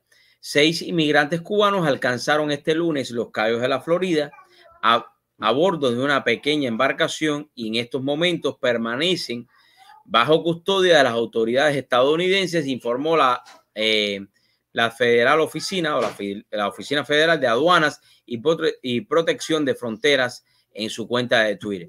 El grupo de cubanos desembarcó a primeras horas de la mañana cerca de una playa de la ciudad de Marathon en el condado de Monroe, extremo al sureste, esto es rumbo a los Cayos de la Florida, y fueron detenidos por agentes de la policía local y de la patrulla fronteriza. El agente de C B T, Tomás eh, Martín, en este... Eh, a ver, uy, se me pasó esto de aquí. Eh, a ver, eh, Tomás G. Martín precisó en la citada red social que se trata de un caso de contrabando de personas y que el grupo se encuentra bajo custodia federal. Medios locales dan cuenta, además de la detención en la mañana de este lunes, de un grupo de, nuevos adult, de nueve adultos y un menor, todos presuntos inmigrantes cuya nacionalidad no ha sido revelada y que arribaron a las costas de Hillsborough Beach en el norte de Fort Lauderdale, en el sur de Florida. En enero de dos mil diecisiete, entonces presidente, el presidente Barack Hussein Obama canceló la póliza de pies secos y pies mojados. Espero que todo, todo, todos ustedes que hoy por hoy defienden hasta cierto punto la política nefasta demócrata, ustedes estén de acuerdo con eso, ¿no? Y celebren también lo que Barack Hussein Obama hizo por todos ustedes. El presidente eh, en aquel momento, Barack Hussein Obama, canceló la política de pies secos, pies mojados, decretada en mil novecientos noventa y cinco, que facilitaba la emigración de cubanos al país. Ahora, todos estos cubanos que lleguen de regreso para sus casas. Mediante dicha ley, los cubanos que tocaban territorio eran favorecidos con la ley de ajuste cubano y podían quedarse en el país e incluso obtener residencia permanente, mientras que los otros eran deportados a la isla. ¿Qué les parece? Cubanos que votaron demócrata, cubanos que votaron por la misma administración de Barack Hussein Obama. Ahí lo tienen. Eso fue lo que hizo este presidente. Eso fue lo que hizo la administración demócrata. Ahí lo tienen. No lo estoy diciendo yo. y no me vayan a poner ahora mensajitos ofendiéndome, porque yo no tengo culpa de eso. Eso lo hizo Barack Hussein Obama una semana antes de salir del poder. ¿Qué les parece? Así las cosas. Bueno, en breve estaremos pasando ya con Dani Rojo, nuestro colega, nuestro amigo, que se encuentra desde la ciudad que nunca duerme, New York, y que ha sido afectada y ha estado en el tema eh, de la política en estos momentos. Eh, así que en breve estaremos pasando con Dani eh, Rojo. Bueno, mientras tanto, quiero pasar alguna de las noticias. Bueno, ya te creo que tengo a Dani ahí. Dani, dime con la cabeza si ya puedes entrar con nosotros. Ahí estamos. Oye, eh, bueno, sin más, le doy la bienvenida a Dani Rojo desde la ciudad de New York. Dani, ¿cómo estás? Mañana, ¿cómo te sientes, mi hermano? Oye, perdóname que no me puse traje hoy. Vamos, tranquilo, yo tampoco me puse traje. Me fui a montar bicicleta ahí en el parque, aprovechando que hoy hubo un respiro, que, que no hay tanto frío hoy. Entonces me fui para el parque a montar bicicleta. Esa Pero cosa. Ven acá, dime una cosa, Dani, eh, ¿está haciendo mucho frío en New York o no? Bueno, frío, frío. Para ustedes, si yo les digo la temperatura aquí es frío, pero para nosotros prácticamente no. Está a unos cincuenta y dos grados. cincuenta y dos grados. Aquí creo que hay unos setenta, unos sesenta por ahí. En cincuenta y dos grados, que para nosotros cincuenta y dos grados es ir al parque a jugar. Bueno, ya estuviera ya con mi sobre todo puesto. Tú sabes que a mí me gusta la, la coba, como dijéramos en Cuba. Sí, ¿no? Sí, me gusta sí, estar... claro, claro. Ya estuviera como sobre todo. No, prácticamente llegó el otoño acá, en unos en los estados acá del norte de la nación, y pues sí, llega el otoño, que ya sí el otoño es frío. Y, y llega eh, ya como una estación del año, se siente el frío, ya no hay calor, ya se fue el, el invierno, pero todavía, todavía es frío, ese pelú todavía no entra. Eso entra a finales de diciembre, ya la crisma para allá. Oye, antes de comenzar, no había tenido la oportunidad de agradecerte por la acogida que nos dieron eh, durante nuestra visita a New York, cuando sí. estuvimos ahí, gracias al movimiento Somos Más, a Alicia Ávila, que estuvimos ahí también eh, protestando en contra de que Cuba fuera eh, incluida oh, so, en, el, en esta... Consejo eh, de Seguridad. Ajá, sobre los derechos humanos dentro de las Naciones Unidas, pero que también estuvimos visitándote a ti. Sí, sí, la pasaron, la pasaron muy bien ahí, comieron muy bien, buena música, buena comida. No me hables de eso, que estoy loco por comer una empanada esa. Me llamó la atención como me sirvieron las empanadas, que voy a poner la foto ahora en lo que estamos hablando. Es como una tendedera, te lo pongo una... como una tendedera con unos palitos así, muy, muy lindo. ¿Eh? Y muy sabrosas que son. Las hacen de bacalao, camarones. No, yo las probé todas, Dani, yo las probé todas. Sí. Tú sabes que sí. Muy bueno. Oye, ¿cómo se llama el restaurante nuevamente, Dani? Para Zona de Cuba. Zona de Cuba. Zona de Cuba. Es un restaurante muy lindo. Es, es nuevo, prácticamente es un año y medio abierto. Y yo estoy trabajando ahí como la banda de la casa, como house band, tocamos casi todos los días. Sí, sí, solamente descansamos hoy, los, los martes. Y tocamos música cubana en la semana entera. Y, y bueno, un, un show, un espectáculo muy bueno, acompañado de, de la gran diversidad de tragos, de... de los platos cubanos tradicionales y, y otros países del Caribe, caribeños. Y eh, bueno, eh, pues ahí, ahí vamos. El restaurante, como todo restaurante en Nueva York, tiene capacidad veinticinco por ciento ahora por el COVID, pero como es un restaurante inmenso, veinticinco por ciento son ciento veinte personas dentro del restaurante. Eso no es nada. Hey. Déjame decirte que estoy mirando aquí las empanadas. Si yo pudiera volar ahora mismo comer una empanada esa. Son muy sabrosas. No, no, no, no. Yo te digo a ti que la comida, el chef, hay que darle, eh, hay que darle un premio, ¿no? Hizo muy bueno. La comida. Desde que abrió ha tenido unos reviews muy buenos. Eh, la comida buenísima. Y los tragos, todo, la diversidad, los colores en la barra, es muy lindo. Y el lugar, como si la decoración. Saludos, Milagros Jiménez. Saludos, mi amor. Oye, Milagros te conoce. Saludos a Dani. ¿Quién, quién no conoce a Dani, caballero? Saludos, Milagros. Saludos a ti. Y, y hermano. Como, como viste, la decoración del lugar, eh, la forma que está hecho arquitectónicamente, lindo, precioso. Tiene una vista hermosa. Eh, tiene y la vista. Es, la aco vista es, ruta, es acogedor. Se ve toda la ciudad de Nueva York así en la vista. Es, es muy lindo el lugar. Y oye, tocar la música cubana ahí adentro es muy placentero. Eh. Para mí es tremendo porque parece que estás tocando la música cubana en un restaurante en Cuba en el año, en el mil novecientos cincuenta y ocho. Estás dentro así de ese tipo de ambiente. Ven acá, Dani, ¿cuál es el tema musical que te gusta más tocar a ti ahí? Uy, no me ponga esa. Ah, mira, son muchos. La música cubana es muy grande y es muy linda. Si yo te digo que me gusta uno del Aragón, le estoy pegando los tarros a Chapotín. Si te digo que me gusta Chapotín, le estoy pegando los tarros a Benny Moré. Mira lo que puse ahí. Las ah, ya veo, ya veo ahí, sí, sí. Ah, la empanada de Zona de Cuba, sí, sí. Óyeme, eh, me estaba abriendo el apetito esto. Ahí teníamos una sangría. Yo pedí las empanadas para probarlas. Yo las pedí todas. Yo le dije a la, a la muchacha que me estaba... Ah, no, al muchacho que me estaba atendiendo, le dije, tráeme la tendedera entera. La tendedera. Sí, sí, completa, ¿no? Completa. Sí. Te decía, ¿no? Que dentro de la música cubana es muy difícil, ¿no?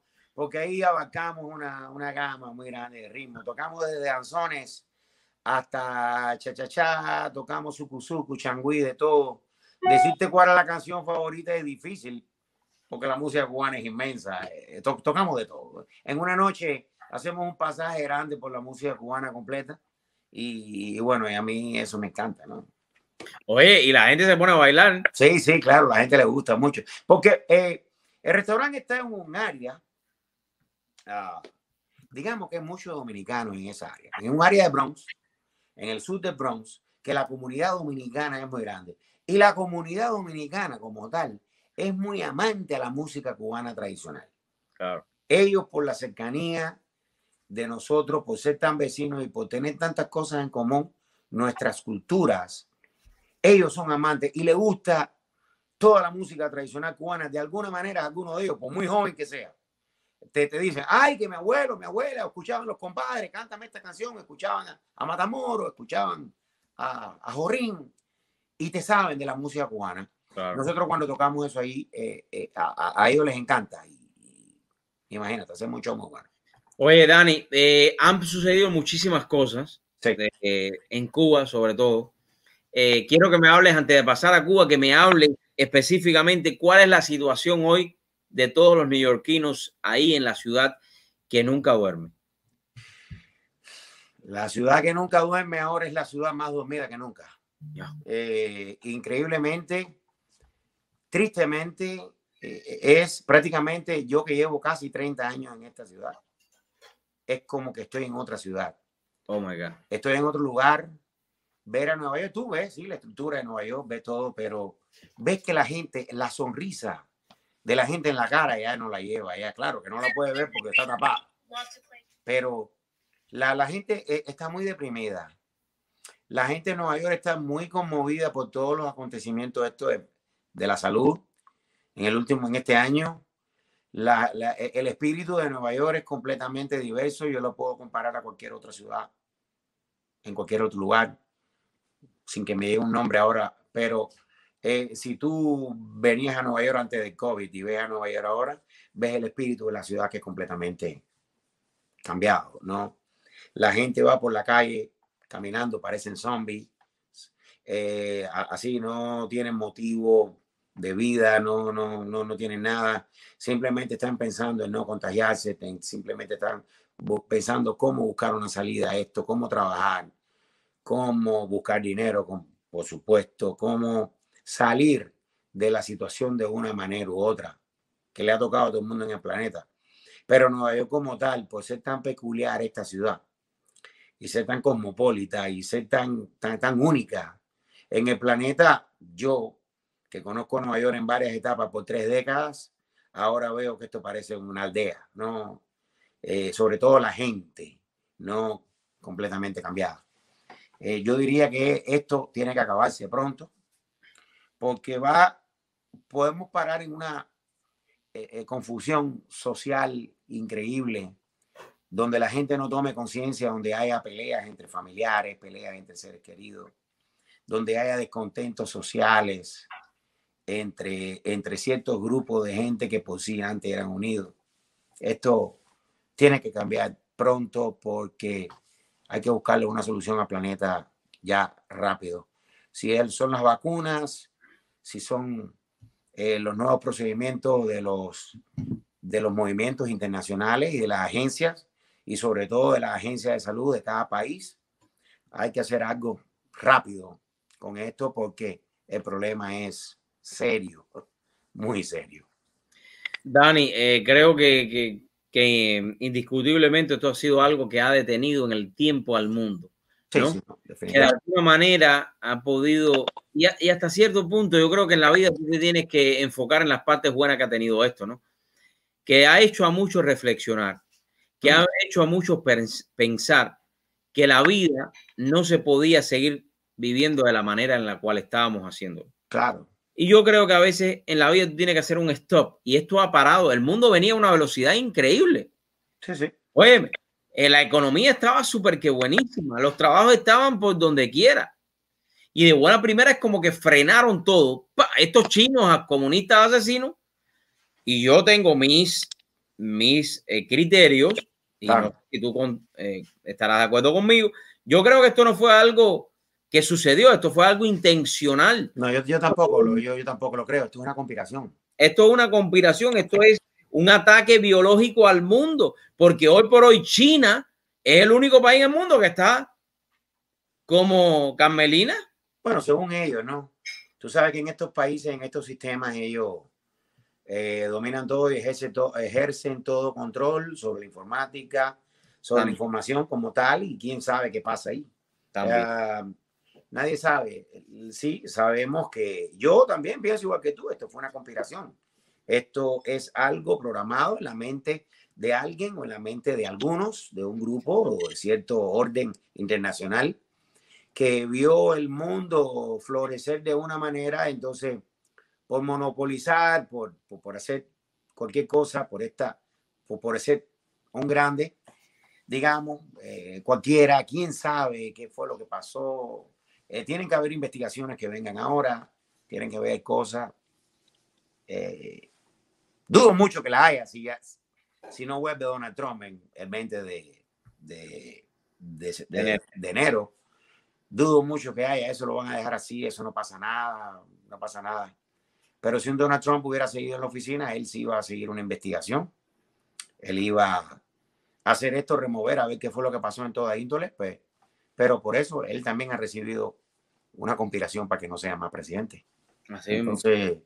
Entonces, no se puede esperar nada. Es un aparato muy grande, un establishment mundial de que todo el mundo quiere monopolizar, que todo el mundo quiere ser eh, grande, todo el mundo eh, quiere eh, globalizar, ser una globalización. Porque ahora vemos que una persona tuvo una habilidad, se hizo grande en Google, el otro se hizo grande en Amazon, el otro se hizo grande en los Big Tech, en las grandes social media. Entonces hay dos o tres por atrás que dicen, bueno, porque yo no lo puedo hacer también. Claro. Entonces eso dice, para yo hacer eso, tengo que tomar el control. Tengo que tomar el control de la media, tengo que to tomar el control del gobierno sobre la ciudadanía. Tengo que tomar algunas cosas y yo puedo hacer tan grande como Jeff Bezos o como Mark Zuckerberg. Yo puedo hacerlo. Entonces hay esas mentes, que esas mentes las hay en el mundo entero, que están conspirando todo el tiempo, que tienen equipos y que tienen gente detrás de computadoras, viéndote ahora hasta de qué tamaño tú tienes la nalga, eh, así, viéndote que lo están viendo todo, lo están haciendo todo, paso por paso, número por número, porque sabe que al final eso representa un paso de avance, un numerito, que pueden escalar distintos escaños y ahí llevarse por el medio a quien esté en, co en contra de ese establishment. Ahí está la media, ahí están todas estas asociaciones internacionales, incluyendo las Naciones Unidas, ahí está todo. Y eh, todo el que sea anti-establishment va a pagar el precio. En un tiempo, desafortunadamente, quien fuera anti-establishment lo mataban, como pasó en los tiempos ante, anteriores y como pasó en, en, la, en la antigüedad, incluyendo el presidente Kennedy, incluyendo a Lincoln, que también era un anti-establishment. Mira lo que le pasaba. Ahora no le pasó esto al presidente, le da a los líderes, pero pagan con otras consecuencias, con otras cosas.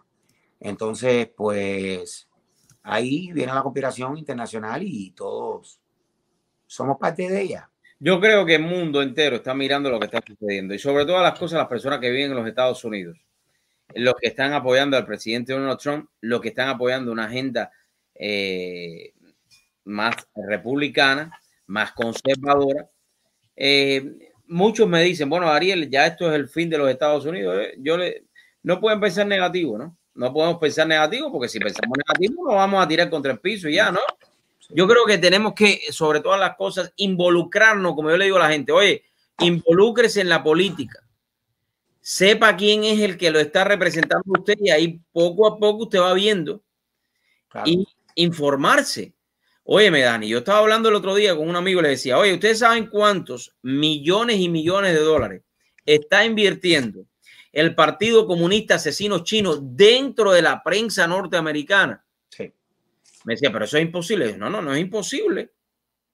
Dentro de los inserts, Washington Post, The New York Times, los grandes periódicos están recibiendo más dinero de lo que reciben por advertising, el dinero que le están mandando de China, de, Daily, de, de una compañía que se llama Daily News China. Sí. O sea, estamos viendo la influencia de este, eh, de este tipo de sistema comunista asesino que quiere influenciar y quiere destruir al final los Estados Unidos.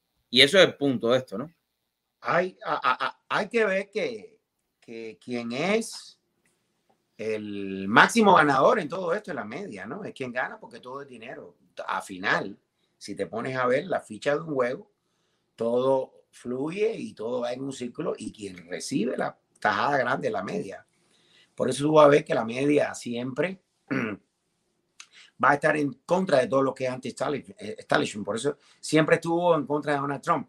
Y Donald Trump le llamó fake news desde que entró, antes de ser presidente. Siempre dijo que la media era el enemigo del pueblo porque ellos pueden hacer una noticia ahora. Ya tú no tienes que ser periodista para tú hacer una noticia. Tú escribes cualquier cosa y te creen un brujón de gente. Y te creen. Y tú la publicas, le buscas una foto bonita, le haces un buen diseño y la creen. Exacto. La creen un brujón de gente. Nadie y ni la buscan y ni la tratan de buscar a ver si es verdad o mentira. Nadie, nadie va a, a hacer esto. Eh, esa cosa bipartidista que, que teníamos antes, eso se perdió. Ya no es bipartidismo, ya, ya ahora es simplemente eh, un globalismo, ¿no? Una persona que cree en una cosa y que va por ahí. Uh-huh. Entonces, tú tienes una imagen, un talking point que te, alguien te dijo dentro de ti que Donald Trump es un sinvergüenza, te lo dijeron una vez, te gustó el término, no te gustó como luce el tipo por alguna cosa y tú asocias las dos, y eso es lo que tú vas a representar en la sociedad. Que el tipo es un sinvergüenza. Aunque el tipo venga y te regale un pan con bistec. No, tú eres un sinvergüenza. Pues, entonces, eh, ¿qué pasa? La mente cambió y la media eh, tuvo que ver en todo esto, porque la media fue quien prácticamente distorsionó la mente de la nueva generación, en este caso los millennials, estos que son los, los que vienen, que, los hijos de nosotros, que son toda una parte ingreído que se piensa que se la saben todas. Y cuando digo ingreído, no, eh, digo... que tiene su manera de ser y su forma de ser, no era como, como yo. Yo le decía algo a mi abuela, a mi mamá y me rompía la cabeza. A ellos tú no le puedes romper la cabeza porque es ocurrido. Entonces yo, yo tenía que hacerle caso, yo tenía los valores que de la familia, yo tenía que verlo. Aunque fuera un muchacho inquieto en la escuela, cualquier cosa, los valores de la familia uno los tenía presente. Cuando tus padres, tus abuelos te, te, te, te, te asaban la voz, te bajaban aquella cabeza. Y si no la bajaba, te metían. Si no la bajaba, te daban una clase entrada de cinturón. Ay. Entonces, ya, ya, ya no. Eh, eh, lo, lo, lo, los valores, cuando tú hablas con un muchacho, una gente joven, tú tienes que repetirle la cosa dieciséis veces y al final es como si no se la dijiste. Yeah. Entonces tienen otra manera de ver la vida, otra manera de conjugar todo, la, la, la, la, las actividades, así sea social, eh, religiosa, eh, lo que sea. Eh, que tú dices, pero ¿y esto qué, qué cosa es? ¿Cómo puede ser? Entonces, ese es la media, es la informática y es la información actual que viene fraguando desde hace unos años con toda la tecnología que viene metiéndose en, en la gente, en la cabeza. En el coco, en el coco. En el coco. Y vemos los resultados que logró meterse el comunismo en el, concierto, en el, en el Congreso de los Estados Unidos. Sí. Ahí está el resultado, porque fueron cuatro milenios. Cuatro, cuatro muchachitas, sí, una milenia ahí. Y dos o tres más jovencitas, emigrantes, lo que sea, la otra, con la mentalidad que venían de ese gru grupo de gente, vinieron así, lograron a una sociedad en el distrito donde vivían, votaron por ellos y ahora tenemos un chorro comunista en el Congreso. Exacto. En el Congreso de los Estados Unidos, le ronca los timbales. No, no, en el Congreso no, no. de los Estados Unidos, tener un bando eh, comunista. Dani, eh, Dani, eh, quiero pasar a un tema importante y, y, y yo creo que lo que has tocado ha sido algo de, has tocado en pocos minutos lo que ha sucedido en los, en los pasados diez años en los Estados Unidos. Sí. Cómo los comunistas se han ido metiendo con, con estos tentáculos comunistas dentro del sistema de los Estados Unidos. Claro. Y se está hablando, y no quiero, quiero pasar a un tema de Cuba que creo que, que a ti te toca muy de cerca también, como a mí, pero hay personas que ni usted ni yo conocemos, ni Dani conoce, que están siendo parte del gobierno de los Estados Unidos y están siendo infiltrados aquí sí. para destruir esta, esta nación. Sí, okay. sí, sí. Y eso podemos hablar otro día, ¿no? Pues pero, podemos hablar otro día, pero pa, para tocarlo así, por encima, viene de la educación. Ajá. Como los programas que tienen el, el Partido Demócrata Comunista. Eh, tienen un chorro de programas educativos de meter, uh-huh. traer maestros y traer gente de otros países uh-huh. a inculcar a, a, como materia en universidades, uh-huh. a meterle las cosas filosóficas y las cosas comunistas. Y, y es una gracia. Entonces ya viene sucediendo hace como diez, quince, veinte años, como tú decías. Yo decía de las administraciones Clinton para acá. Viene ese flujo en la educación y vemos el resultado ahora. De la cantidad de comunistas que hay en este país. De hecho, esta administración, específicamente Mike Pompeo, suspendió todos los tipos de, de organizaciones de enseñanzas que tenía el Partido Comunista Asesino Chino dentro de los Estados Unidos en claro. cada una de las ciudades. Pero claro, lo suspendió. Por años siempre eh, se fraguaron los, los movimientos de liberación en los países, la guerrilla... Porque todo el mundo siempre pensó, todos los guerrilleros, desde, desde, la, desde la época de antaño, pensaron que una guerrilla aquí, una guerrilla acá, se iba a convertir en un gran ejército y iban a invadir a los Estados Unidos. Siempre. Pero no, militarmente no se pudo. No, no, no, no, no se pudo, ¿no? No, acabaron con toda la guerrilla. Entonces, ¿qué pasa? Bueno, vamos a ser más inteligentes. Vamos a meternos con sus propios procedimientos. Vamos a tratar de crear programas o de que creen programas dentro del propio gobierno de los Estados Unidos para meter la educación comunista en los Estados Unidos. Uh-huh. Y meter todo esto, y ahí es donde vemos la Ilhan Omar, y la Rachida, y la Sandra Cortés, todos oh, que son guiados por el comunista, eh, sociópata, Bernie Sanders. Eh, to, to, to, uh-huh. Todo eso, y por dos o tres más viejos comunistas que hay aquí. Man. Dani, eh, quiero hacerte una pregunta. Tú, eh, como yo, vinimos huyendo por problemas políticos de Cuba. Eh, político digo yo porque siempre todo el que ha emigrado de Cuba hacia los Estados Unidos ha emigrado por política, sí. ha emigrado por política, por una mala política, una mala administración. Eso tiene que ver con la política, porque yo estoy cansado que la gente me diga, no, yo me emigré, yo realmente no me metí en política en Cuba, yo vine por... No, no, no, usted emigró por política, por una mala política de ese desgobierno asesino de La Habana. Dame, dame tu opinión de todo lo que ha sucedido. Sé que hace días que no hablamos tú y yo. De, tú eres artista. Sí. Tú eres un profesional. Tú, tú tienes disco, tú tienes... Eh, vaya, tu opinión es una opinión sumamente importante para muchos que te siguen en la industria en la que tú te mueves. ¿Cuál es tu opinión de todo lo que ha sucedido en, todo esto, en, en estas últimas cuatro semanas? Eh, bueno, yo te puedo decir que en estas cuatro semanas teníamos ahí... Teníamos ahí parte agarrado por los huevos a esa gente, por ahí. Uh-huh. Pero como siempre, nos dejamos infiltrar por la seguridad, nos dejamos infiltrar por gente inepta que no sabe nada de política. Eh, no, no era que lo íbamos a derrotar en estas dos semanas, no, imposible esa maquinaria represora de, de, eh, eh, derrotarla así. Pero bueno, en eh, para resumirlo todo, Eh, estamos hablando de la base del movimiento San Isidro. Yo creo que el movimiento San Isidro, la idea fue buena de los muchachos, aunque son unos muchachos muy, pro, muy poco preparados ideológicamente. Ellos tienen el valor, tienen el valor, están seguros, tienen el valor y saben lo que quieren. No, quieren sus libertades, quieren todo. Pero para enfrentarse a esa maquinaria represora, asesina y criminal, tú tienes que tener una... digamos, una preparación ideológica un poquito, eh, un, un poquito más avanzada para que poder jugar con ellos. Yo sabía que lo iban a desactivar de un momento a otro. Pero lo que sí, a mí también sabía que ese grupo de artistas frente al, al Ministerio de Cultura, que no son el Ministerio de San Isidro, ¿quién le dijo a ellos que ellos tenían que dialogar con esa gente? Esa gente jodieron.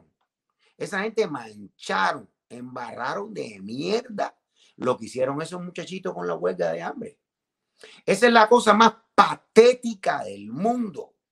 Ahí había que plantarse, sí, ellos mismos. Había que plantarse ahí y decía, como ustedes no vamos a dialogar, o ustedes buscan la solución a esto ahora, o nos dan la libertad a nosotros hacer, porque aquí nadie va a hablar ni nada.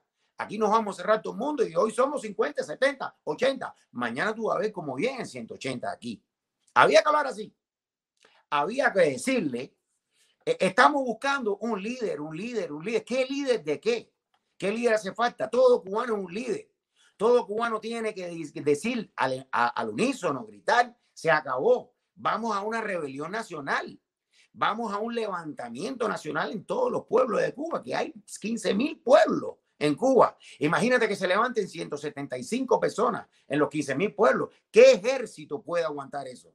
Pero lo que pasa es que esta eh, eh, oposición dentro de Cuba está muy a palo, la tienen muy a palo. Entonces ellos saben que en cualquier momento lo meten preso cuando pasen de una línea lo que dicen. Y ellos, en este caso, saben que son más importantes fuera que dentro.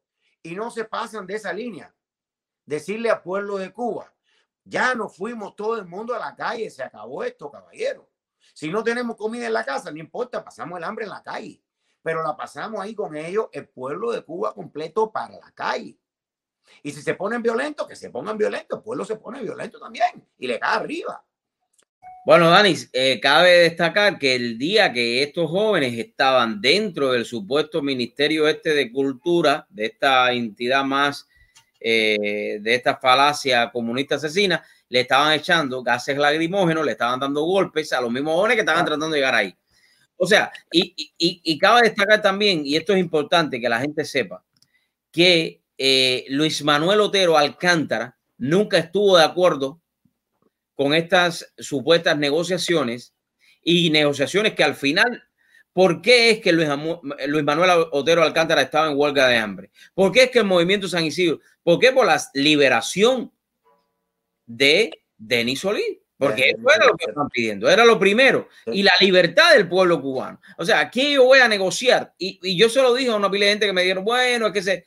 Bueno, si tú lo quieres ver de esa manera, que se reunieron ahí, hicieron el parapete con el ministro de Cultura este, está bien. Mira, todo, todo, ese, todo eso es culturoso. Yo le digo culturoso. Esa gente lo que tiene es un ego arriba tremendo. Exacto. Son unos Exacto. egocentristas. Exacto. Ellos como artistas, como tal, eso es como parte de su performance, ¿no? Eh, no, fulanita de tal, eh, la Tania Bruguera, que yo la conozco. Hemos hablado muchas cosas. No voy a hablar de ella aquí particularmente. La otra, y la otra, y la otra. Y el otro, para que su nombre esté ahí. Fuimos a negociar por primera vez en la vida que, oye, hicieron la cosa más patética del mundo. ¿Cómo tú vas a negociar con un tipo que te ha matado por sesenta y dos años? Un tipo que te tiene partido del hambre. Con esa gente ya no hay negociación ninguna, sino sí. es la libertad total. Exacto. Tú no puedes hablar con esa gente más. ¿Cómo tú vas a, a, a, a, a legitimar al asesino que te ha aplastado a ti toda la vida? Vale. Le estás dando el, el, el pie para, para hacerlo más grande. ¿Y qué hizo después, y qué hizo después ese gordo indecente? Vino después con la turba de él, a hacer lo que iba a hacer, a quedar como el héroe, Ajá. traer un bando de chivatones, un bando de muertos de hambre, para darle, un panque, para darle un panque y un refresco a cada muchachito eso, a que gritaran esta calle de Fidel, esta calle de Alcané. Lo misma historia de siempre. De Yo siempre. escribí un post cuando estaba en el Movimiento San Isidro todavía en huelga, como par de días antes que lo llevaran preso. Yo dije, oye, aquí lo que va a pasar es esto, y pueden ir a mi página y buscarla. Fue como dije antes, a estos muchachos los van a desactivar, los van a meter presos, los van a incomunicar y después tú vas a ver que de aquí a dos o tres semanas nadie va a hablar más del Movimiento San Isidro. Los pobres muchachos, que son los que tienen el crédito de ellos. ¿Por qué? Porque no hay una voz en tal como yo, ahora, yo lo digo, ahora. Y lo que van a, a salir dos o tres, eh, como mierda, a decirme, bueno, ¿por qué no luchas tú? ¿Por qué no te vas para Cuba y luchas tú? Es lo que me va a decir a mí ahora. No, si yo digo, a ver, vamos a levantarnos todo el mundo ahora. Y, y yo digo, mira, tú, tú no me asombra que tú digas eso, porque se lo hicieron a José Martí, mi hermano. Ah. Se lo hicieron al hombre que nos enseñó a pensar a nosotros los cubanos. Se, lo, se los hicimos nosotros mismos los cubanos. Le dijimos lo mismo que tú me estás diciendo a mí. Entonces quiere decir que nosotros, nosotros los cubanos vamos a cometer el mismo error histórico una y otra vez y una y otra vez, porque la propia sociedad de nosotros no quiere ser libre. Exacto. No quiere ser libre. Tú dices, vamos a levantarnos, vamos a hacer algo. Ah, tú eres de seguridad. Exacto. Usted es de... Es lo primero que va a decir, hasta uno quizás que me conoce hace diez años. Este es de dos, por decir que me levante. No, que vamos a levantarnos, vamos a irnos a la calle con esta gente, caballero. Ya nos sentamos en la calle, no se trabaja más, un paro nacional, una rebelión nacional en todos los pueblos de Cuba. Hazlo tú. Mira, coge un avión y vete para Cuba y mira a ver si tú lo haces, a ver qué te van a hacer. Ah, entonces, ¿qué pasa? ¿Dónde está el líder? Entonces después dice, hace falta un líder que diga, que lleve. ¿Qué líder de qué si todos los millones de cubanos somos líderes? Aquí no hay líder. El líder somos nosotros. Después ya se sabrá cuándo es líder. Cuando hay una democracia se sabrá por quién se vota y por quién se hace. Ahora es una cosa de todos nosotros que tenemos que tener, quiera, Dani, que de tener todo, la conciencia que hay que ir a pelear a la calle. Dani, de todos los cubanos donde quiera que estén, de todos los cubanos donde quiera que estén. En el mundo. En el mundo entero. Yo creo que usted es el mensaje más importante eh, que las personas tienen que, no importa si usted estás en Cuba, si tú estás no. en los Estados Unidos, si tú estás en, en Europa, donde quiera que estés, tú tienes que poner el granito de arena para poder... No, no, no, claro. Es que, es que nosotros aquí estamos fuera de Cuba y todo el mundo que me ve, eh, que me oye hablar, mucha gente, mucha gente ingenua, uh-huh. mucha gente inculta y gente prácticamente indecente, te dicen las barbaridades del, del mundo. Ah, tú hablas así porque estás comiendo bistec, porque estás comiendo eh, eh, eh, carne, porque estás comiendo langosta. Tú hablas así, no hablas en Cuba. Señores, en una guerra, en una batalla, todo tiene una posición. La posición mía es esta. Cuando en Cuba no había internet, cuando no había nada en Cuba, nosotros aquí compartíamos los videos de todo lo que pasaba en Cuba. Exacto. De todos los disidentes. Cada vez que había un levantamiento, cada vez que, había, que, que salía alguien que decía algo, cada vez que salía, cuando salió Giovanni, cuando salió el E C, cuando salieron las damas, que no había internet en Cuba, que lo firmaban en Cuba, de alguna manera entraba aquí. Nosotros acá nos dimos la tarea de eh, compartirlo en el mundo entero. Y el mundo entero se dio cuenta que existía la Dama de Blanco, que existía eh, eh, Rodiles, que existía eh, el otro, eh, Bicet, eh, Bicet, todos estos líderes de la disidencia en Cuba. Porque nosotros acá, que teníamos la posibilidad, nosotros fuimos los que compartimos eso en el mundo entero. Entonces ahora tú tuviste esa posición en la guerra. Y tú dices una cosa, bueno, caballero, ahora vamos a hacer esto. Entonces te dicen, ¿por qué tú lo dices si tú no estás en Cuba? Claro. Pero ¿qué tiene que ver si yo estoy en Cuba? Bueno, no, que lo digan Martí ellos. Martí no estaba en Cuba. Exacto. Y Martí organizó la lucha por la independencia de Cuba. Y no estaba en Cuba. Y tú sabes lo que pasó. Que lo hicieron ir a Cuba por la propia comemierdad de nosotros los cubanos. ¿Y qué pasó? Pero nos mataron. ¿Qué pasó cuando mataron a Martí? No estuvo en la independencia. No estuvo en la en la en, en, en, en, en la en la país asociado a los Estados Unidos.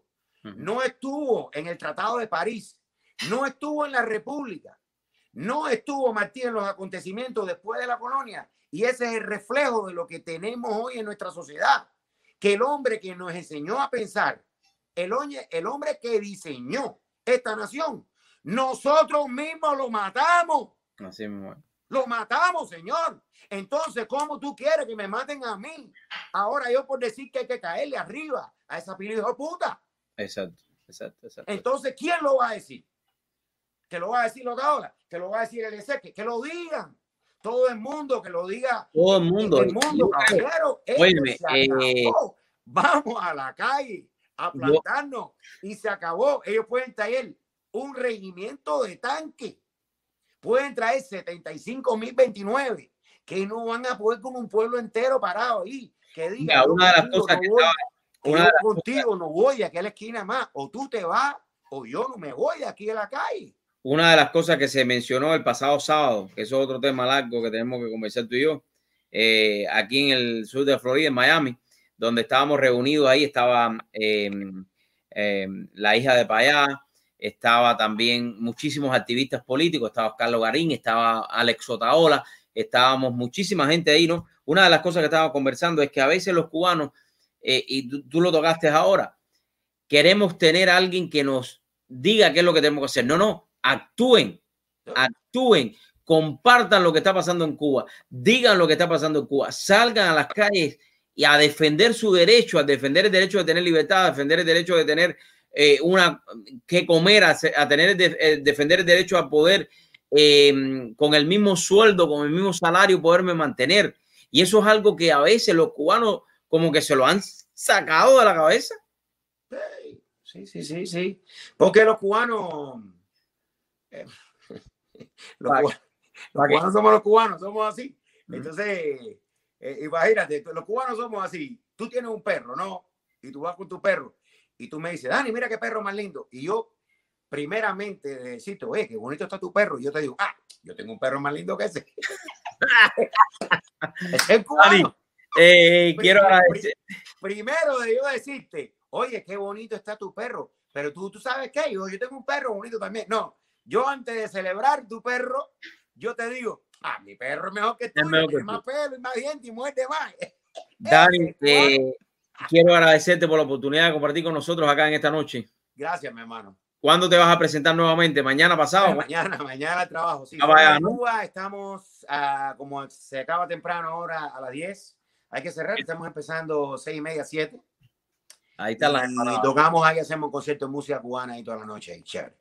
Dani, quiero agradecerte por tu amistad sobre todas las cosas y por siempre estar aquí disponible y compartir con nosotros. Bueno, aquí te veo mañana a las nueve de la mañana para arreglar la computadora. Dale, mañana nos vemos, dale.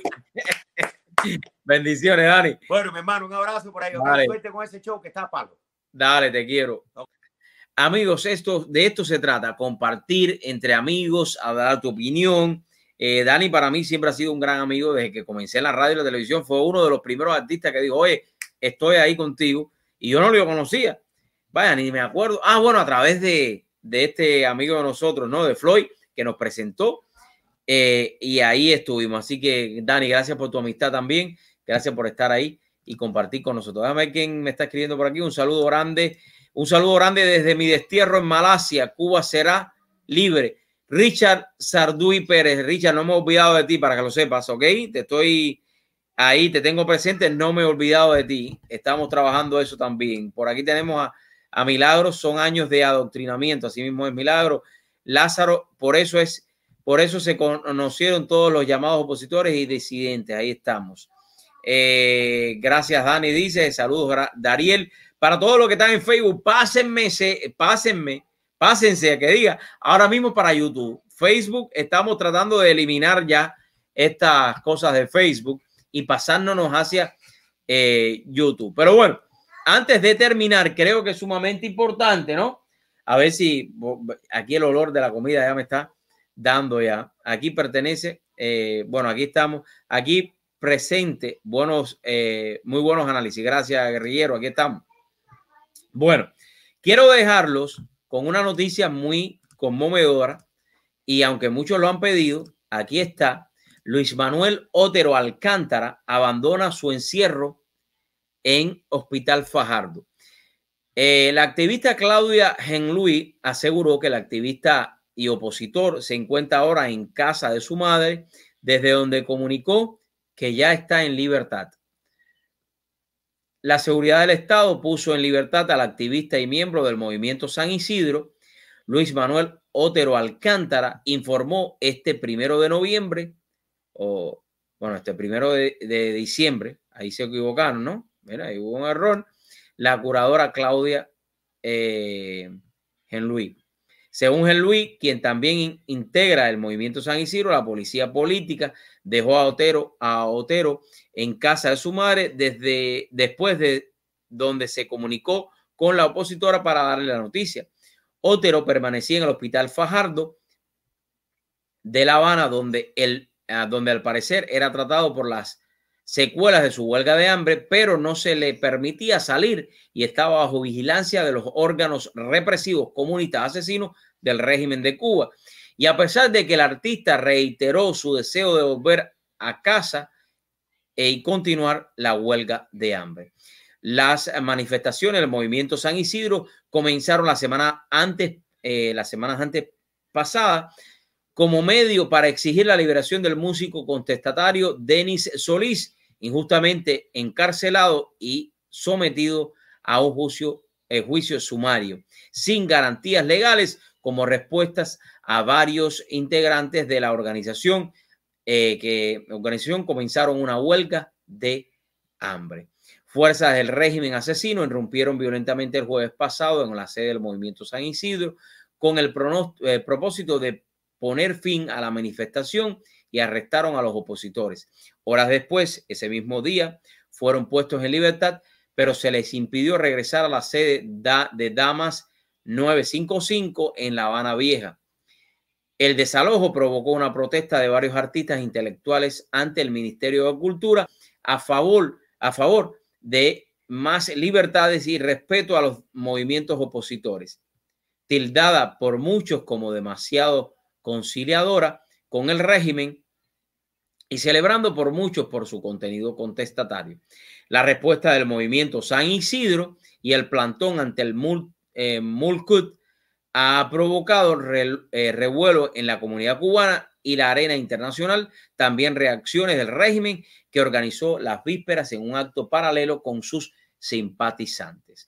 Eso es lo que quería compartir con ustedes porque creo que es sumamente importante celebrar esta gran noticia. Mis amigos, nos vemos mañana en otro programa más de True Show con Dariel Fernández. Gracias a todos los que se han comunicado con nosotros. Recuerden que me pueden escribir, se los voy a poner aquí a través de info arroba dariel fernández punto com. Sé que muchos más escribí, eh, me han escrito. Vamos a estar compartiendo con todos ustedes internamente. Si tienen alguna información y quieren hacerla llegar, lo pueden hacer. Si tienes un negocio y quieres también anunciarte con nosotros, escríbenos a través de info arroba dariel fernández punto com. info arroba dariel fernández punto com. Que el Señor los bendiga. Recuerda que el único que puede ser exitoso en tu vida eres tú. El único que puede alcanzar ese éxito eres tú. Con tu esfuerzo, con tu sacrificio. También la felicidad es una opción. Y esa opción la tienes que tomar tú mismo. Que Dios te bendiga. Nos vemos mañana en otro programa más de True Show con su amigo Dariel Fernández. Cuídate y sé feliz.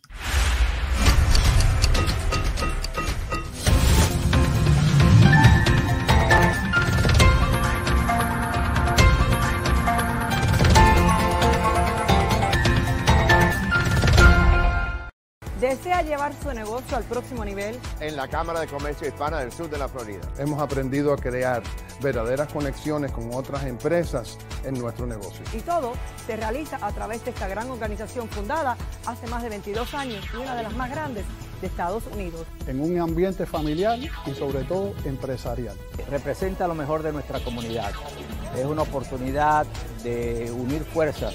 Porque llevamos tu negocio a otro nivel.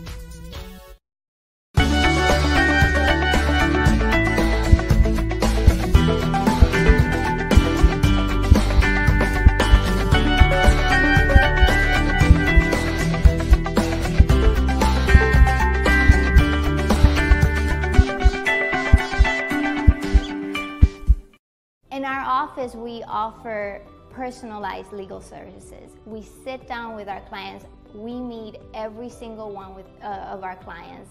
The client is going to sit down with an attorney.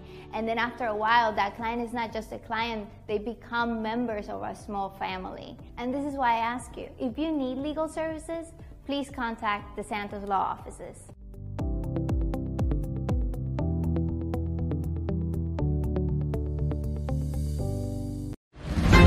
A new era in doors and windows. Introducing our most modern and elegant color yet. All black frames. Available in all our models to enhance your luxury design experience with the same quality you are already familiar with. With more than seventy thousand square feet and the latest technology in the industry, we are ready to turn your vision into a reality. All black frames. By Mister Glass Doors and Windows. Find a dealer today. ¿Sabía usted la importancia de su higiene bucal en su salud general? Soy la doctora Teresa Bello Burgo. Les invito a pasar por nuestras oficinas dentales. Tenemos más de diez años ofreciendo servicio a nuestra comunidad. Y Aquí tenemos la más alta tecnología en equipos. Tenemos un personal altamente calificado. Deseamos verlo en nuestras oficinas. Visítenos. La primera consulta cosmética es totalmente gratis.